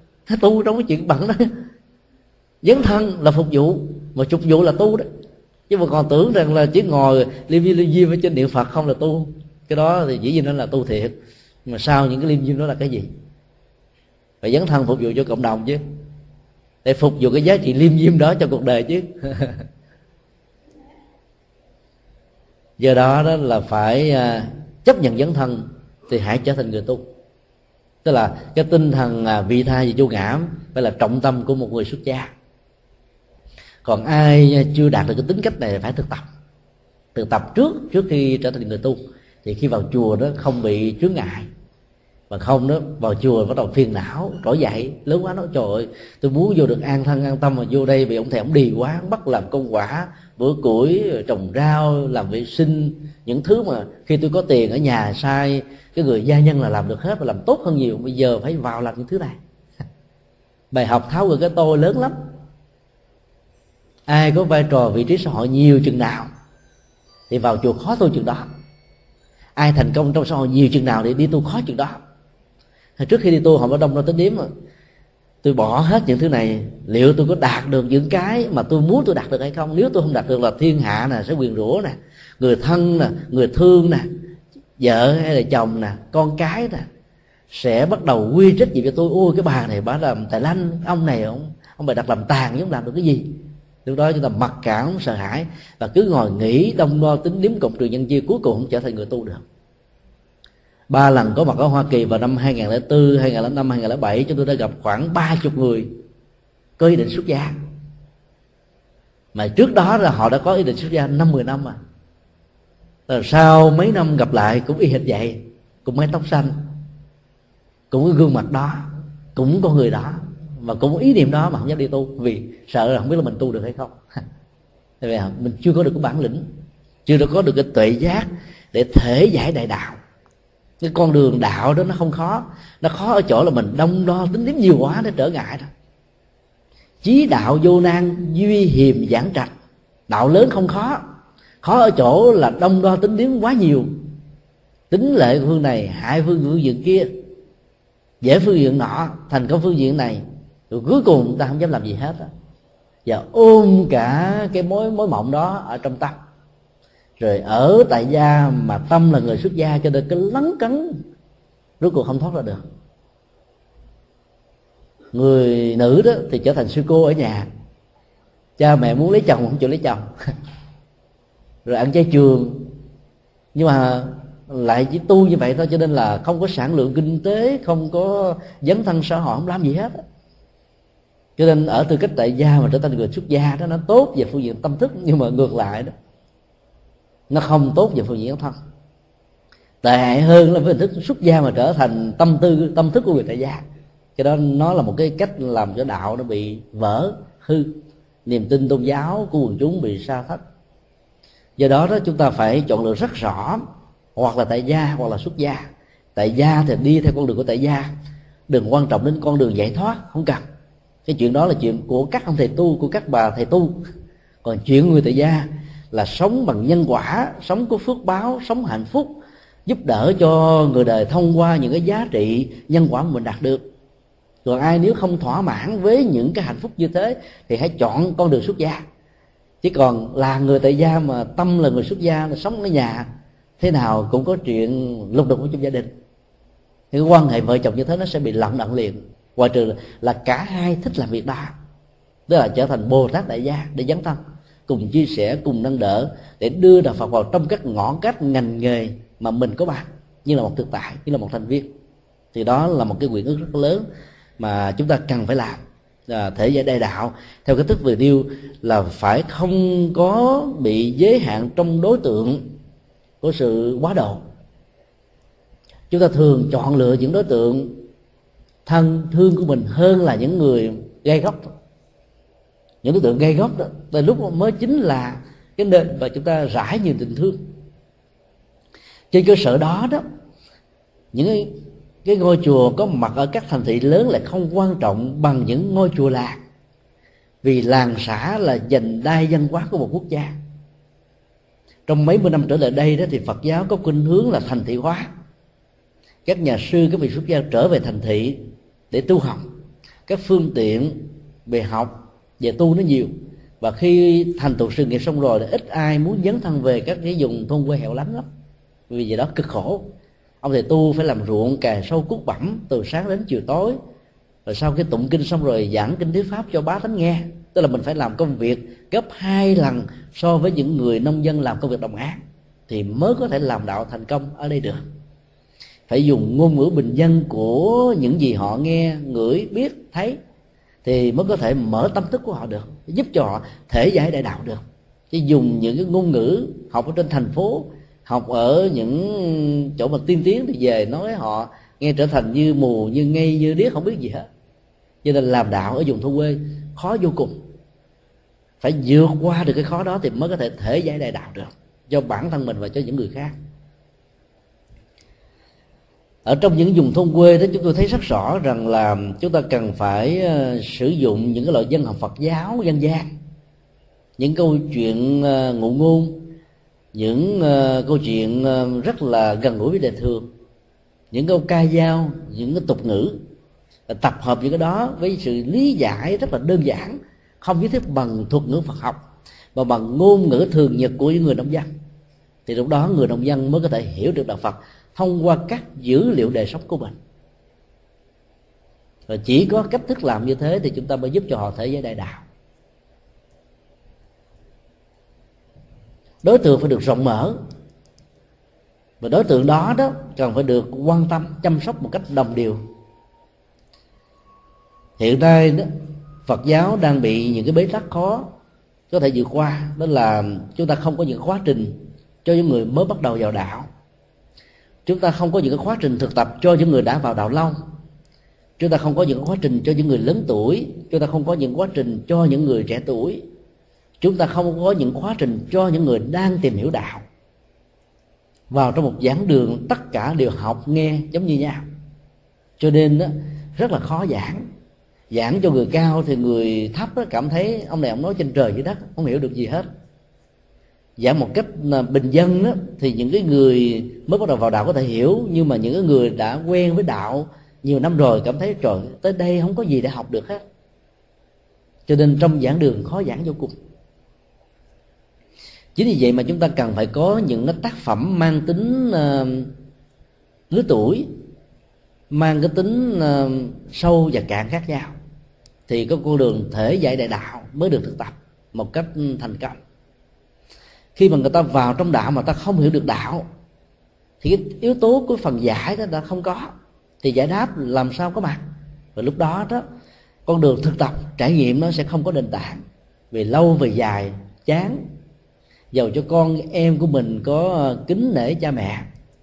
Nghe cha mẹ khuyên đến chùa, mà đến chùa cái ông thầy giảng không hiểu chi hết. Đọc vào bài kinh, không hiểu chữ nghĩa gì cả nghe ngăn nga các cái câu kệ với tiếng chuông tiếng mõ nó buồn, thê buồn thảm. Làm sao không muốn vào? Vào chưa chi vậy là bị cha mẹ đi đó quỳ đi con, lại đi, lại phật đi, lại thầy đi. Lại nhiều càng tốt. Lại về sưng đầu gối, sợ luôn. Làm sao không dám đến? Do đó chúng tôi đề nghị là trong các chùa có nhiều cái dạng ghế như là thiên diện minh đăng Quang về hay. Để ai ngồi được thì ngồi thiên tọa. Theo tư thế hoa sen, trọn vẹn là tư thế hoa sen phân nửa còn ai không có thói quen ngồi đó thì ngồi ở trên ghế, miễn làm sao thoải mái, nhẹ nhàng thảnh thơi. Vấn đề quan trọng phải là ngồi. Ngồi chỉ là một cái phương tiện để định tâm. Trong tư thế ngồi qua sen đó, người ta gọi là âm dương giao. Tức là hai cái quyệt âm và dương nó tiếp xúc với nhau, nó tạo ra sự vận hành của à, khí công. Nó hỗ trợ cho sức khỏe và y học. Nó có thể tạo phương tiện cho người nhiếp tâm. Nhưng mà những người mà chân ngắn thì còn khó lắm, tại vì cái cái khoảng cách ngắn quá, đưa cái lòng bằng chân lên trên cái đùi ở đối diện và ngược lại đó, làm cho cái tư thế ngồi này tạo ra những cảm giác tê và nhức. Những người mập cũng vậy, phát tướng nhiều quá, ngồi cũng khó. Chỉ có những người cao như là người phương tây thì ngồi dễ dàng. Nhưng người phương tây đó là ăn mặc đó, theo quần tây, có dây nịt, ngồi chút xíu là tê máu, tê chân. Do đó ngồi trên ghế thoải mái hơn nhiều lắm có lẽ là nhờ Phật giáo truyền sang phương Tây. Trong ờ, mấy chục năm trở lại đây mà trong tương lai nó sẽ có rất nhiều sự thay đổi về sự hành trì. Tức là các đức Phật ở trong tương lai chúng ta thấy có thể uh, rất là tiến bộ. Các nghệ nhân có thể sáng tạo ra các tư thế ngồi mới không phải là ngồi tĩnh tọa nữa mà ngồi trên ghế ngồi trên salon ngồi trên máy bay à, ngồi trên xe lửa ờ, nhiều tư thế khác nhau mà vẫn được ăn vui. Trước đây các nghệ nhân đã táo bạo sáng tạo ra cái tư thế nghề của các bồ tát rồi ngồi thông dung tự tại, ví dụ như quán tự tại quan âm tự tại bồ tát ngồi một cái chân chéo trên đùi, một cái chân thòng xuống đất, ngồi trên một cái con vật nào đó, và không có vị bồ tát nào ngồi giống tư thế của vị bồ tát nào. Mà nếu chúng ta mạnh dạn ứng dụng cái triết lý này vào trong các ngôi chùa hiện đại đó, thì có lẽ là bà con phật tử cảm thấy thích thú lắm. Và từ chỗ đó chúng tôi cũng xin đề nghị là quý vị khi vào chùa không nhất thiết phải mặc áo tràng. Nhất là người phụ nữ mặc áo tràng, họ cảm thấy mất đi cái vẻ đẹp của mình, phải không ạ? Vào chùa mất đi sắc đẹp, mất đi vẻ đẹp, nên là họ không dám tới. Cho nên quý vị cứ mặc thoải mái, không sao. Miễn là nó đừng có đi quá đà, là được thôi. Thì trong kinh điển đâu có một quy định nào về sự ăn mặc đó. Ăn mặc chỉ là một cái cách thức đồng phục thôi, để chúng ta nhận dạng biết đây là những người phật tử hành trì. Vì cứ mặc những đồ bình thường, rồi có mặt ở trong xã hội với hình thức của người bình thường. Và sống bằng một cái đời sống bình thường, không bằng dùng ngôn ngữ Phật học, không cần tự xưng mình là Phật tử mà mình sống theo hạnh Phật tử. Đó là cái cách thức thể giải đại đạo. Và người ta cảm nhận được tấm gương của mình thì tự động người ta hành trì theo những gì mà mình mình truyền bá cho họ. Ở tại San Jose đó chúng tôi có quen biết mà một Phật tử. Anh này là, là chủ của một cái à, cái hãng à, các cái loại um, máy móc linh kiện. Một cái hãng rất là lớn chúng tôi đến tham quan đó thì có khoảng gần à, 200 công nhân. Và cái điểm đặc biệt đó làm chúng tôi quan tâm đó đó là 200 công nhân trong hãng này đó đều là người Việt Nam. Và không có người nào đó, không phải là Phật tử, là một sự tình cờ thôi, mà lại nó có một cái duyên đặc biệt như vậy. Và có mặt ở đó, chúng tôi ờ, đi tới đi lui, không hề để cho họ biết là mình đang có mặt, mà không hề nghe bất kỳ một cái câu nói tục tiểu chữa thầy nào và anh chủ cũng nói với chúng tôi rằng là cái chuyện đó là không bao giờ xảy ra ở trong cái công sở này. Mỗi buổi sáng đó thì tất cả các công nhân phải đến sớm hơn 30 phút để tụng kinh. Và đó là một sự tình nguyện chứ không phải là bắt buộc. Anh chủ cái công ty cũng tụng kinh và tất cả các công nhân cũng tụng kinh. Chúng tôi thấy đây là một cái điều rất hay và tụng những bản kinh rất là dễ hiểu bình dân bằng thuần việt thôi. Anh ta download từ internet, rồi à, photo ra, đóng ra thành những cái tập sách nho nhỏ, tất cả cùng đọc, rồi cùng suy gẫm, rồi sau đó đi vào làm. Cái mô hình như thế rất là ấn tượng. Tức là mình thể giải đại đạo bằng những cái đời sống thường nhật của mình hơn là lý thuyết hóa.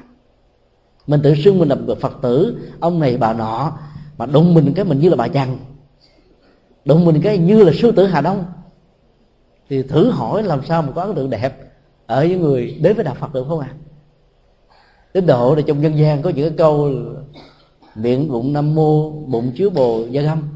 Câu đó lẽ ra là không nên có đối với người phật giáo vì người phật giáo là nhân từ, là từ bi, là hỷ xã, là tha thứ. Các tôn giáo khác đâu có đâu.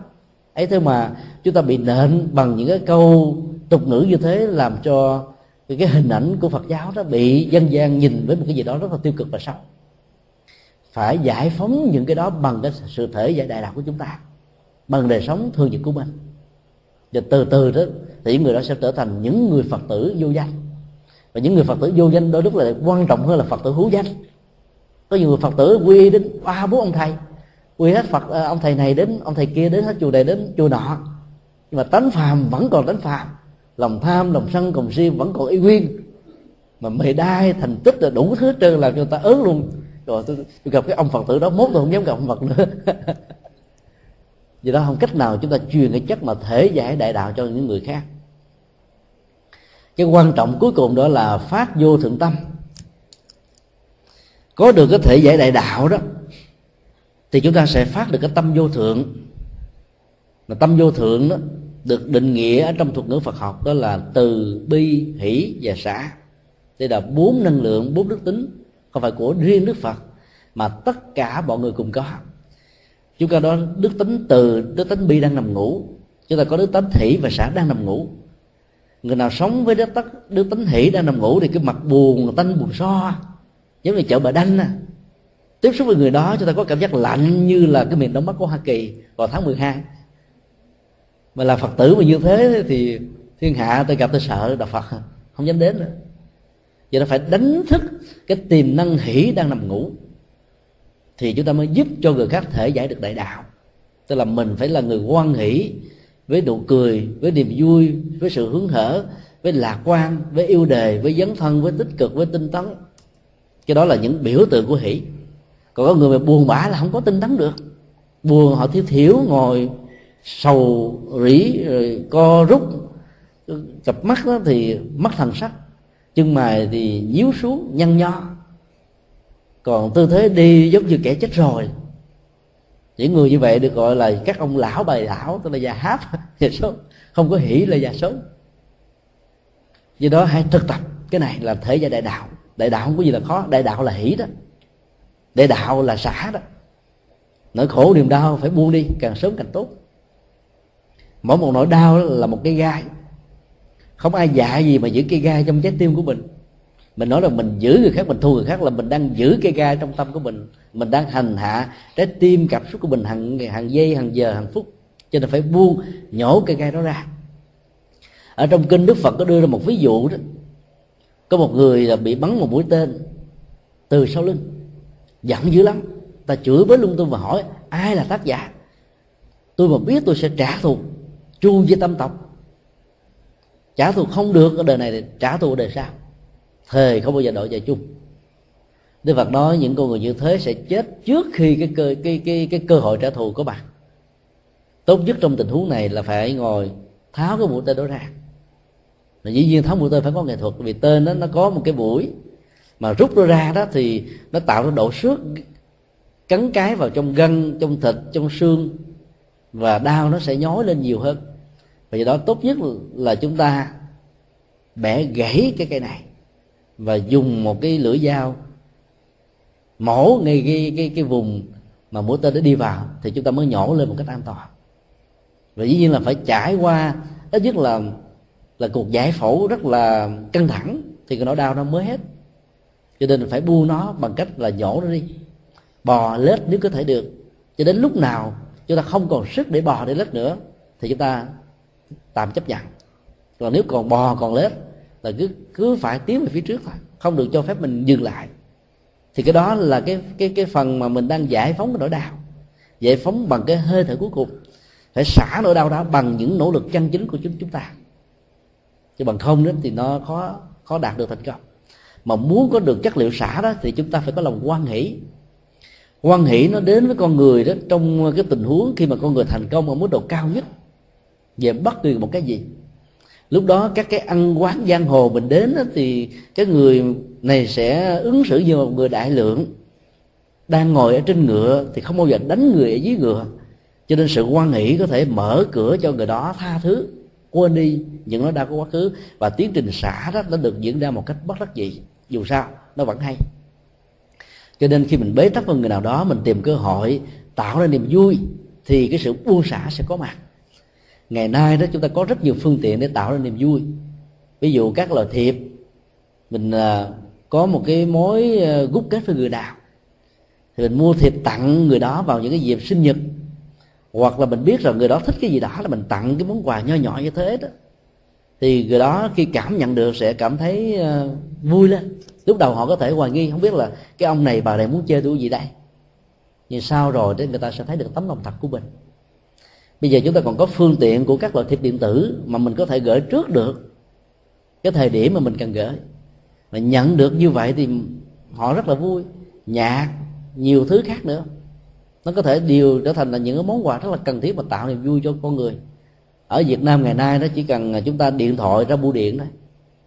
Và mình cho tên tuổi, địa chỉ và cái món quà mà mình cần, cái giá trị của đó rồi người đi tặng quà sẽ mặc áo gì theo yêu cầu của chúng ta thì cái người làm dịch vụ này sẽ mang quà đến tận nơi. Và nói rằng, ông a, bà a, nhờ tôi mang phần quà này đến cho ông bà anh chị với cái lời chúc như thế này. Hoặc là một cái tiếng nhạc mở lên nghe. Hay là có thể chúc thông qua cái điện thoại, vân vân. Nhiều cách để chúng ta làm hài lòng người khác, làm vui lòng người khác lắm. Cho nên khi mà mình có được cái nụ cười niềm vui thật sự, thì chúng ta mới có thể mang lại nụ cười và niềm vui cho người khác. Và cái đó phải thực tập rất là nhiều đối với từ và bi đó thì nó là hai phương diện của một vấn đề. Trong vấn đề trị liệu nếu như um, hỷ đó là tự trị liệu bản thân rồi trị liệu cho tha nhân thì xả đó nó cũng có giá trị tương tự như thế.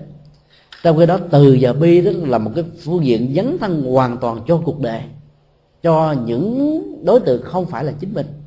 Còn hỷ và xả phần lớn là cho chính mình mặc dầu đối tượng nó có liên hệ với mình thì từ đó là mang niềm vui xả là nhổ lên nỗi khổ. Xin lỗi, bi là nhổ lên nỗi khổ.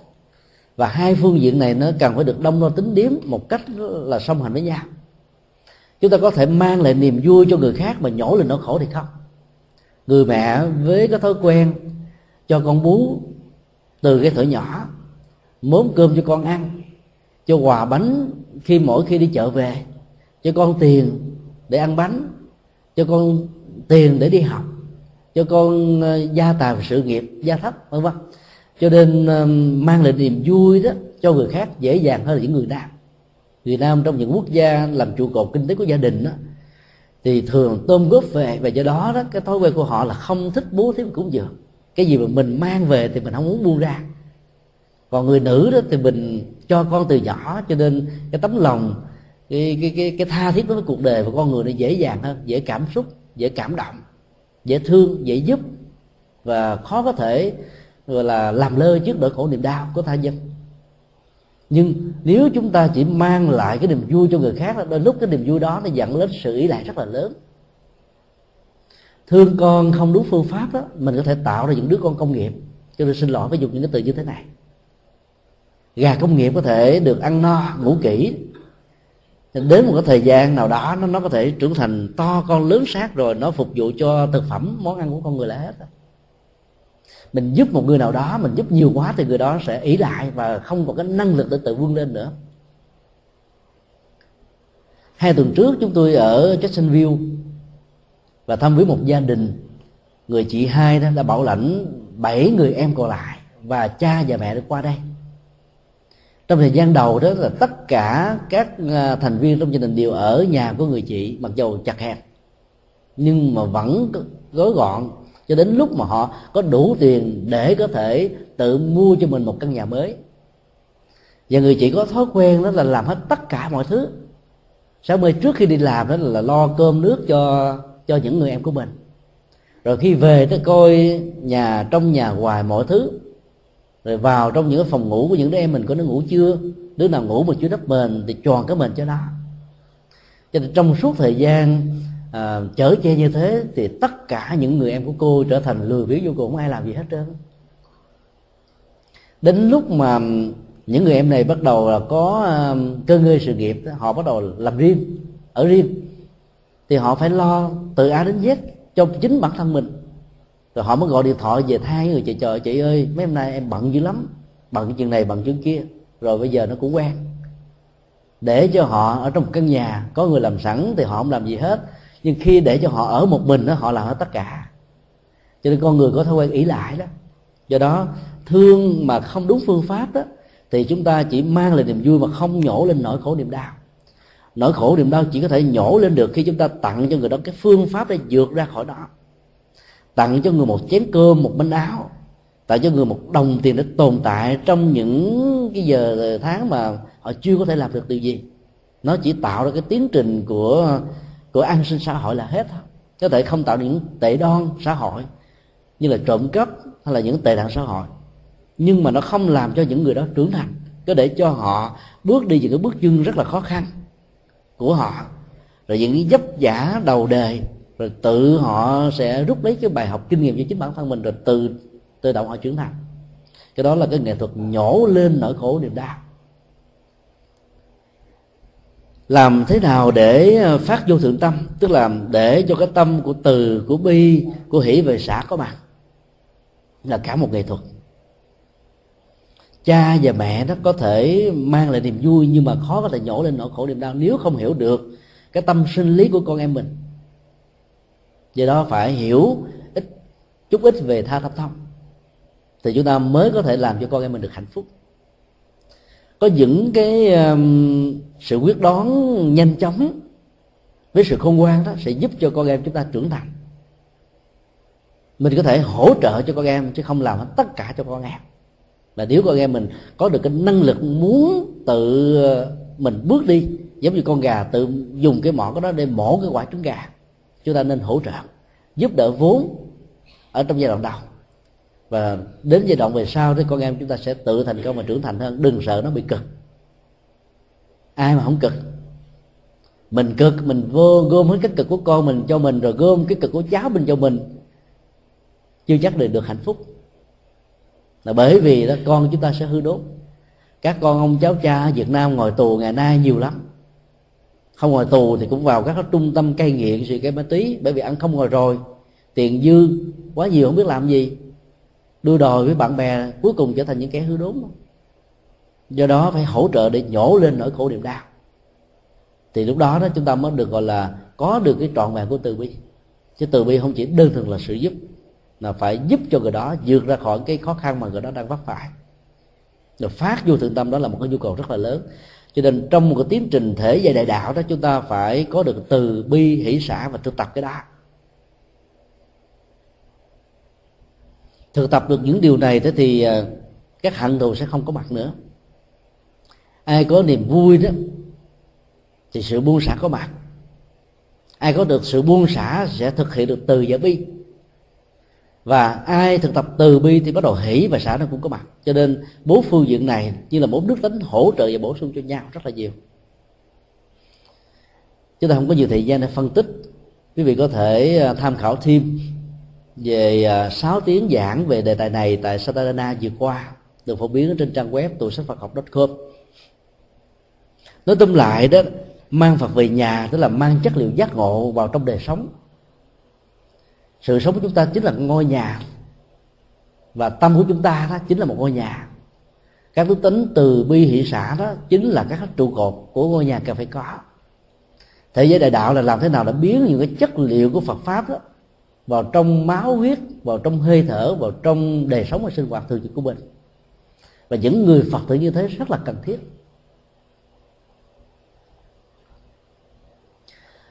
Ở ờ, tại một ngôi chùa ở Philadelphia, khi tôi có mặt, thì gặp có ờ, ba bốn người Mỹ. Vợ của họ là những người Việt Nam. Cho đến bây giờ họ vẫn chưa là người Phật tử vì chưa có quy tâm bảo. Nhưng vì thương vợ và thương con cho nên đến ngày chủ nhật đó họ đến chùa làm công quả. Một ông Mỹ có công việc làm, nghề nghiệp và làm manager của những công ty lớn mà vào chùa cung vác những cái lặt vặt làm những cái chuyện rất là đơn giản. Chúng tôi cho rằng đó là những người phật tử bằng hành động. Thể giải đại đạo là trở thành phật tử bằng hành động hơn là phật tử lý thuyết.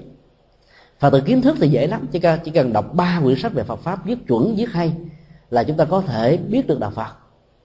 Nhưng để trở thành phật tử trong hành động nó đôi lúc nó nó cần đến cả một kiếp người mấy mươi năm. Cho nên cần nhất là chúng ta hành động.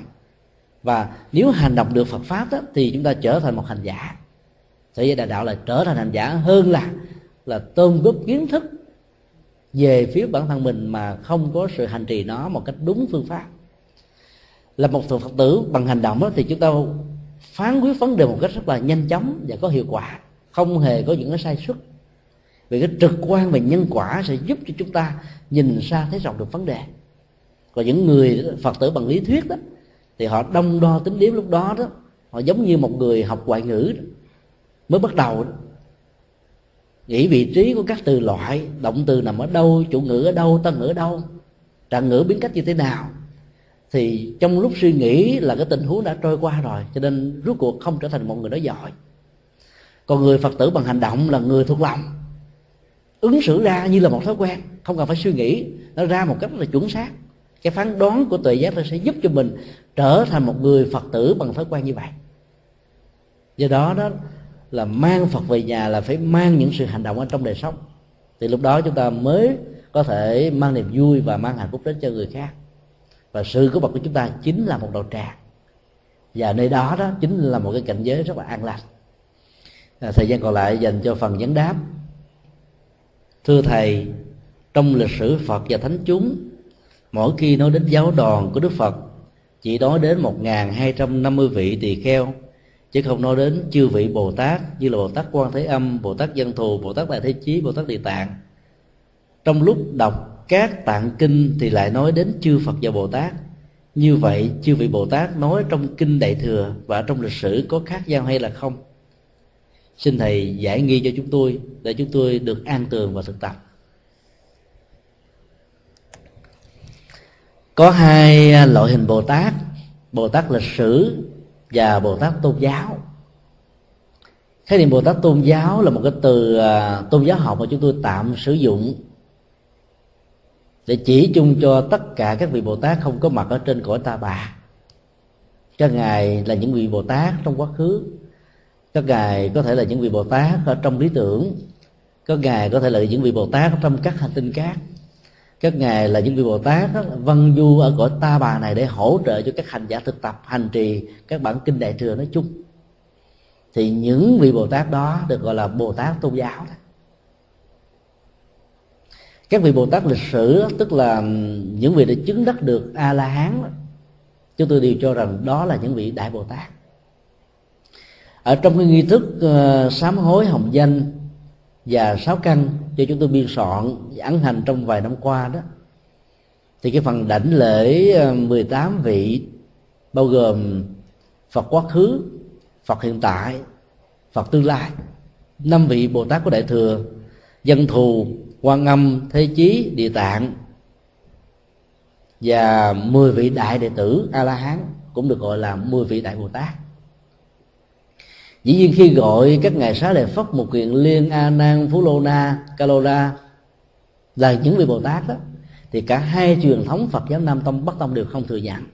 Vì trong nam tông đó gọi các ngài bằng danh xưng là a la hán và bồ tát chỉ chỉ cho cái thời điểm hành trì trước khi trước đất đạo quả của đức phật thích ca mà thôi.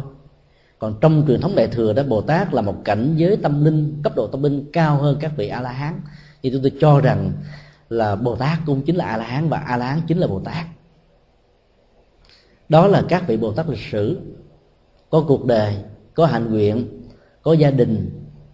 Tức là gia đình có là có cha, có mẹ, có thân bằng, có quyến thuộc, đàng hoàng. Đó và chúng ta biết được các ngài qua các sử sách, như là những con người bằng xương bằng thịt như là chúng ta. Còn các vị bồ tát quan âm, thế chí, dân thù, vân vân, phổ hiền, địa tạng đó đều là những vị bồ tát mà chúng ta chỉ cảm nhận các ngài qua lý tưởng qua hành trì qua dấn thân chứ không qua bằng những cái hình ảnh cụ thể. Ở trong các bản kinh đó, thì con số biểu tượng về số nhiều rất là nhiều. Số 7 là một con số nhiều 84 ngàn là một con số nhiều số 500 là một con số nhiều và con số 1250 là một con số nhiều khi đọc các bản văn mô tả 1250 vị tỳ kheo, đừng tưởng rằng là con số thực, tả thực. Chỉ trong vòng à, 6 tháng đầu, kể từ khi Đức Phật thành đạo thôi, Ngài đã có số lượng 1.200 năm vị tỳ kheo, xuất thân từ nhiều vị thế xã hội, từ nhiều tôn giáo khác nhau để cảm nhận được cái triết lý tâm linh sâu xa của ngài. Thì từ đó, nếu chúng ta làm một cái công thức tỷ lệ thuận, đơn giản, tăng dần điều thôi thì từ năm thứ hai trở đi cho đến năm thứ 49 theo Bắc Tông hay là năm 45 theo Nam Tông đó, tức là 45 năm hay là 48 năm còn lại, số lượng đó nó phải tỷ lệ thuận và gia tăng. Cái phong trào tâm linh của Đức Phật đã dẫn đến một cái sự khủng hoảng tâm linh của những người bà la môn giáo và những tôn giáo lúc bấy giờ, vì người ta đã bỏ đạo chưa từng có trong lịch sử để đi theo Đức Phật. Cho nên số lượng của những vị xuất ra rất là đông, và những người tại gia cũng như thế thì trong các cái bản kinh đại thừa đó thì chúng ta mới nghe nêu tên của các vị bồ tát đại thừa. Cái chuyện đó không quan trọng lắm. Là bởi vì các ngài không có hình tướng hình thù đối với chúng ta để chúng ta thấy nghe ngửi và biết. Chúng ta chỉ cảm nhận được các ngài. Dầu các ngài là các vị bồ tát uh, tôn giáo không có bằng xương bằng thịt. Không vì thế mà các giá trị hành trì của các ngài không có mặt với chúng ta. Cũng giống như ông già noel á, là một nhân vật hoàn toàn không có thực. Thiên chúa giáo đã dựng lên gần đây. Và những cái hình ảnh đó đó mà vào cái ngày à, những cái ngày cuối của um, tháng 12 dương lịch, biết bao nhiêu công tác từ thiện xã hội đã được ban tặng cho những người đang có nhu cầu. Đây là một cái mô phỏng từ à, trong truyền thống bố đại hòa thượng của phật giáo trung hoa. Bố đại hòa thượng sanh vào ngày mùng 1 Tết âm lịch. Và trước những ngày Tết thì ngài thường mang một cái bị rất là to tướng ở ngoài sau lưng đi phan phát quà cho những người nghèo khó ở trong làng xã. Và cái truyền thống đó đã kéo dài được mấy trăm năm thì sau này nó mất hẳn đi. Cho nên người ta đã biến nó thành một cái phong tục lì xì đó vào tết đó, vì nhân cái ngày sinh nhật của đức phật người ta tặng quà biếu quà cho nhau vào những ngày đó. Và cái ý nghĩa xã hội đó nó trở thành như là cái phong tục tập quán, như là lại đổi từ quà trở thành tiền. Cho nên nó đã xa với cái tính cách ban đầu mà cái phong tục này có mặt ở trong đạo phật. Do đó đó là nhờ có hình ảnh của ông noel, vốn mô phỏng từ hình ảnh của bố đại hòa thượng, tức là hình ảnh của đức phật di lặc, mà họ giúp đỡ rất nhiều người. Thì các hình ảnh của các vị bồ tát dù là tôn giáo không có mặt với cõi dương gian của chúng ta, nhưng hành nguyện của các ngài, học thuyết của các ngài, sự dấn thân của các ngài và những gì mà chúng ta biết về các ngài đó giúp cho chúng ta đạt được sự an vui và hạnh phúc và giúp cho biết bao nhiêu mảnh đề bất hạnh này được an vui và hạnh phúc tương tự. Thì đó là cái triết lý của đại thừa. Không quan trọng về cách thế, về hình thù, về vóc dáng, mà quan trọng về cái nội dung và ứng dụng nó như thế nào. Cho nên các bản kinh ở giai đoạn đầu đó tức là bản kinh Bali thì không mô tả các vị Bồ Tát. Đến giai đoạn về sau chính vì vậy mà nó có cái mâu thuẫn giữa truyền thống Nam Tông và Bắc Tông. Nam Tông không thừa nhận các vị Bồ Tát là có thật. Cái chuyện thừa nhận có thật không có thật không quan trọng. Mà quan trọng là học thuyết và pháp môn cũng như là hạnh nguyện của các ngài qua danh xưng của các ngài là điều mà chúng ta cần phải quan tâm và hành trì. Và làm được như thế chúng ta được gọi là người thể giải đại đạo. Còn nếu không làm được á, chúng ta mới có hiểu được cái chữ đen nghĩa trắng mà thôi. À, xin đi câu hỏi khác. Và dạ, kính mời.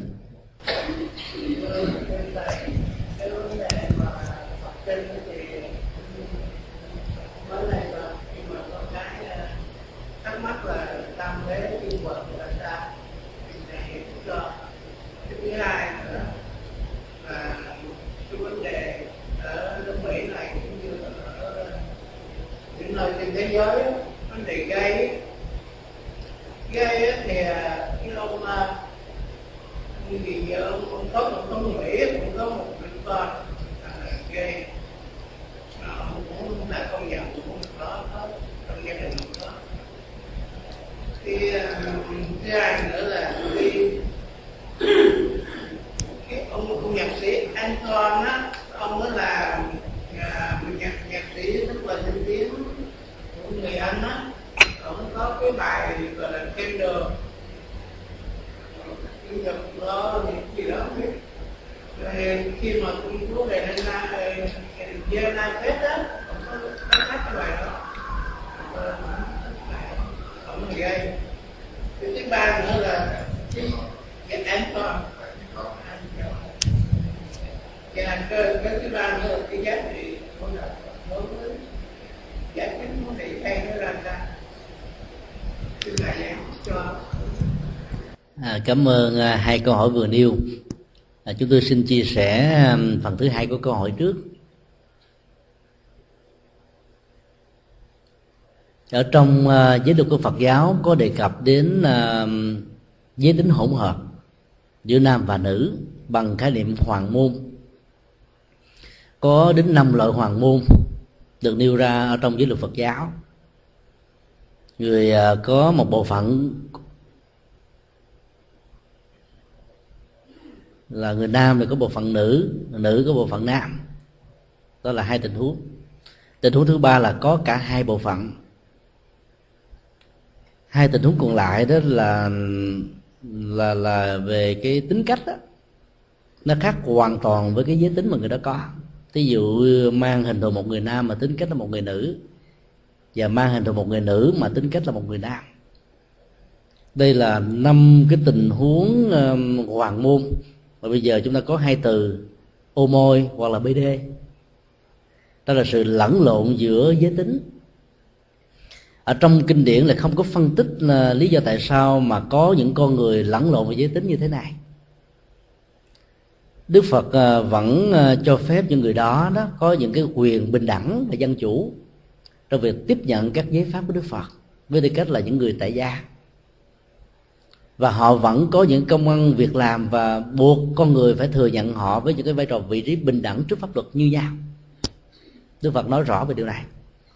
Nhưng có điều đó, đối với ờ, người xuất gia đó, thì những người ô môi hoặc là bd thì không được quyền trở thành người tu là bởi vì đó, thân thể là một người nam mà tính cái là người nữ đó. Về phương diện hình tướng, đưa họ vào trong chùa tăng thì họ sẽ thương các ông thầy. Đặt họ trong chùa ni đó thì người ta sẽ dị nghị tưởng rằng là có ông thầy nào là bá chủ ờ, nga mi thì cũng quy à. do đó, do vì cái lẫn lộn như thế cho nên ờ, họ không được quyền xuất gia. Nhưng đạo phật là mở cửa ngõ cho họ trở thành những vị giới tử bồ tát rồi giới bồ tát là cái giới dấn thân giới hành trì giới ờ, mang lại lạc cho tha nhân làm nền tảng.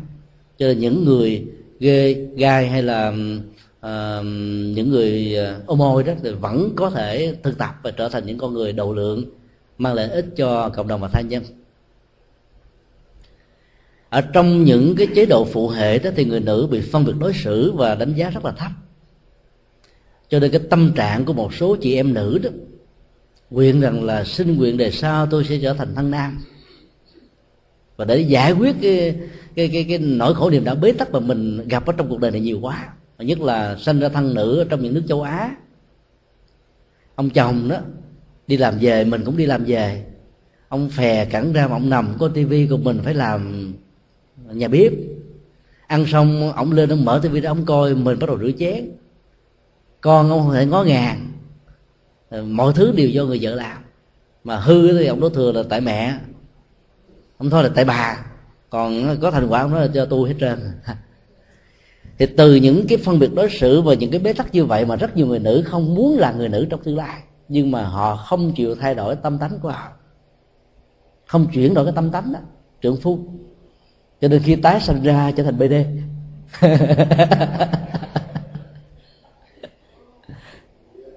chứ là thân là thân nam mà tánh là tánh nữ. Đó là một giả thiết thôi.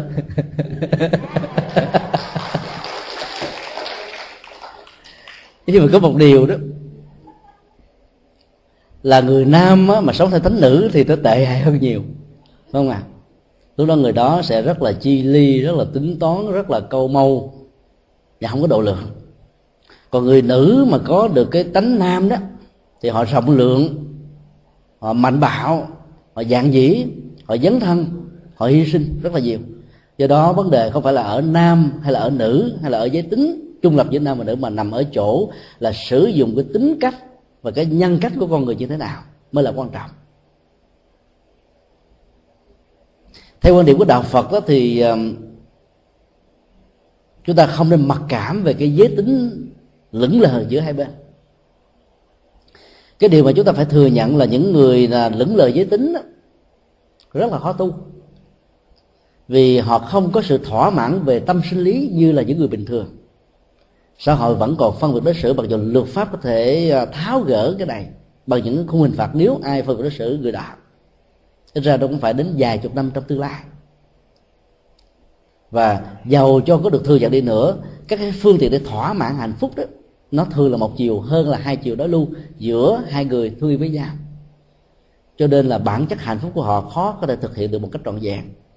Chính vì vậy mà tâm sinh lý của những người này rất là phức tạp. Ở trong kinh điển Phật giáo còn có thể nói thêm một số điểm chẳng hạn như là những người uh, nam mà ở trong cái thân hình của người nữ hoặc là người nữ trong thân hình của người nam đó thì thường thì có tính cách lập dị họ rất là ngọt ngào trong quan hệ đối tác, giao lưu. Nhưng mà khi mà giận thù người nào đó, nó cũng rất là cay và đắng. Hiếm khi nào có một người lẫn lời giới tính mà hoàn toàn à, thông thoáng như là một cái người trọn nam hay là một người trọn nữ. Hiếm lắm. Dĩ nhiên là nó vẫn có những cái tình trạng người ta thay đổi tâm tính được. Cái cơ chế thay đổi đó giải phóng khỏi cái cộng nghiệp của lưỡng lự giới tính này đó, nó là một cái thách đố mà phải thực tập rất là lâu mới có thể thành công do đó đó là đừng mặc cảm về giới tính của mình, mà hãy tận dụng cái giới tính đó để mình làm một việc gì đó. Sự thay đổi giới tính gần đây đã thay đổi cái cấu trúc luật pháp ở nhiều quốc gia trên thế giới. Chúng tôi có đọc được một cái tin tức ờ, làm đau đầu các nhà luật pháp và nhất là các nhà tội phạm học. Một tù nhân nam phạm tội giết người hàng loạt bị kết án tử hình. Sau đó đó, vì lý do bệnh, ông ta đã được bác sĩ và luật sư bảo hộ cho tại ngoại để điều trị trong suốt thời gian cần thiết. Lúc đó có một người đã tư vấn ông qua bên thái lan để giải phẫu thẩm mỹ giới tính. Sau vài tháng trở lại hoa kỳ đó thì ông trở thành một người phụ nữ rất là thước tha, với bộ tóc giả rất là đẹp và ông đổi tên lại là tên là bà chứ không phải là ông nữa không phải là Peter mà là Miss. Thì đến cái ngày mà để mà tuyên hành án đó thì ông mới nói rằng là cái ông uh, John Smith là cái người phạm pháp luật giết người hàng loạt còn cái bà John Smith này đâu có đâu. Cho nên nó là sự án trong đó cho đừng có sự án tôi. Tôi không muốn chết tôi đâu phải là bà đó ông đó. Dĩ nhiên là trong luật pháp nó chưa có thể đề cập với cái sự kiện này mà làm cho người ta phải bận tâm sau đó chúng tôi không hề nghe biết cái tin tức, cái quyết đoán của tòa án như thế nào. Hai người đó vẫn là một thôi, dù hành thù có đổi. Cái trách nhiệm đạo đức vẫn phải là một. Do đó người ta phải bổ sung vào luật. Giàu có thay đổi giới tính đi nữa, thì cái tính cách nhân quả của người đó mà phải mang theo trong tiến trình của xe tử vẫn y nguyên. Ngoài trừ họ thay đổi tâm, thì cái quả nó sẽ được thay đổi. Còn thay đổi cái đổi hình thù vóc dáng nó không giải quyết được vấn đề. Cho nên đó là ở cái vai trò giới tính nào, chúng ta nên sử dụng cái sở trường của vai trò giới tính đó để làm, để sống, để hạnh phúc và để giúp cho người khác được hạnh phúc. Đừng mặc cảm cái thân phận phụ nữ. Là bởi vì thân phận phụ nữ ở mỹ thì xuống lắm, phải không xuống hơn nhiều người đàn ông. Còn ở những cái quốc gia mà sự phân biệt đối xử đối với phụ nữ nặng quá đó, thì cần phải phát nguyện làm người phụ nữ để mới giải được cái cái ách nạn của người phụ nữ chứ. Có lẽ vì thế mà cái nền văn hóa mẫu hệ của châu Á đã chấp nhận Bồ Tát Quan Thế từ một người nam 32 tiếng tốt 80 về đẹp thành một đức mẹ từ bi. Để giải quyết những vấn đề phân biệt đối xử này. Đâu ai nói đức cha từ bi đâu mà, đức mẹ từ bi thôi. Cho nên nó cầu thì cầu mẹ, chứ không cầu cha do đó là vận dụng cái sở trường của giới tính, chúng ta sẽ làm được nhiều nhiều việc. Dấn thân làm được nhiều nhiều việc lắm. Còn ở cái vai trò giới tính lững lờ, nửa nam nửa nữ, cũng đừng vì thế mà mặc cảm, cố gắng thực tập. Có tư cách đạo đức thì mình vẫn có thể đóng góp được nhiều. Gần đây ở Việt Nam cũng có những cái bài báo nói các ca sĩ hai hệ. Và các ca sĩ đó đã mạnh dạng thể hiện cái tính cách hai hệ của mình và mong xã hội hãy thừa nhận cái đó như là một sự bình thường. Những quốc gia như Việt Nam là chuyện này là cái chuyện còn cấm kỵ lắm. Nhưng mà họ đã bắt đầu mạnh dạng rồi. Người đi tiên phong trên lĩnh vực này là ca sĩ Thái Tài. Anh đã giải phẫu thẩm mỹ trở thành một cái chị rất là đẹp vừa rồi. À, chúng tôi có mời đến à, trại giam K20 huyện Đồng Trung tỉnh Bến Tre trong chuyến đi lần thứ hai vào ngày 23 tháng 4 2007 vừa qua. Và trong các ca sĩ ngôi sao đó thì người ta đã vỗ tay hoan hô ủng hộ nhiều nhất là thái tài chứ không phải là những người khác. Ta ủng hộ. Thế hiện tượng này lạ quá đặc biệt quá.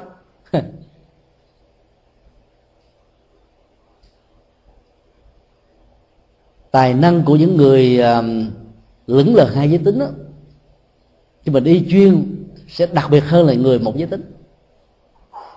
Cái này thì mình chưa lý giải được về cái cơ chế uh, y học nhưng mà ít ra đó nó nó nó có một cái sợi dây liên hệ nhất định nào đó chẳng hạn như người thượng tay trái đó lại có những cái năng lực đặc biệt hơn là người thượng tay phải. Trong rất nhiều cái tình huống và thống kê xã học ở phương tây cho chúng ta biết điều đó. Do đó không có gì để mà mặc cảm và do đó chúng ta cũng không nên phân biệt đối xử với những người không ai bị lững lờ giữa hai lý tính này. Ở đây chúng ta không phân biệt về về vấn đề uh, cái gen di truyền rồi cái cấu trúc uh, uh, x và y. Ở trong lúc mà hình thù trên mạng sống cho bào thai của người mẹ, mà chỉ nói về cái quan niệm của Phật giáo thôi.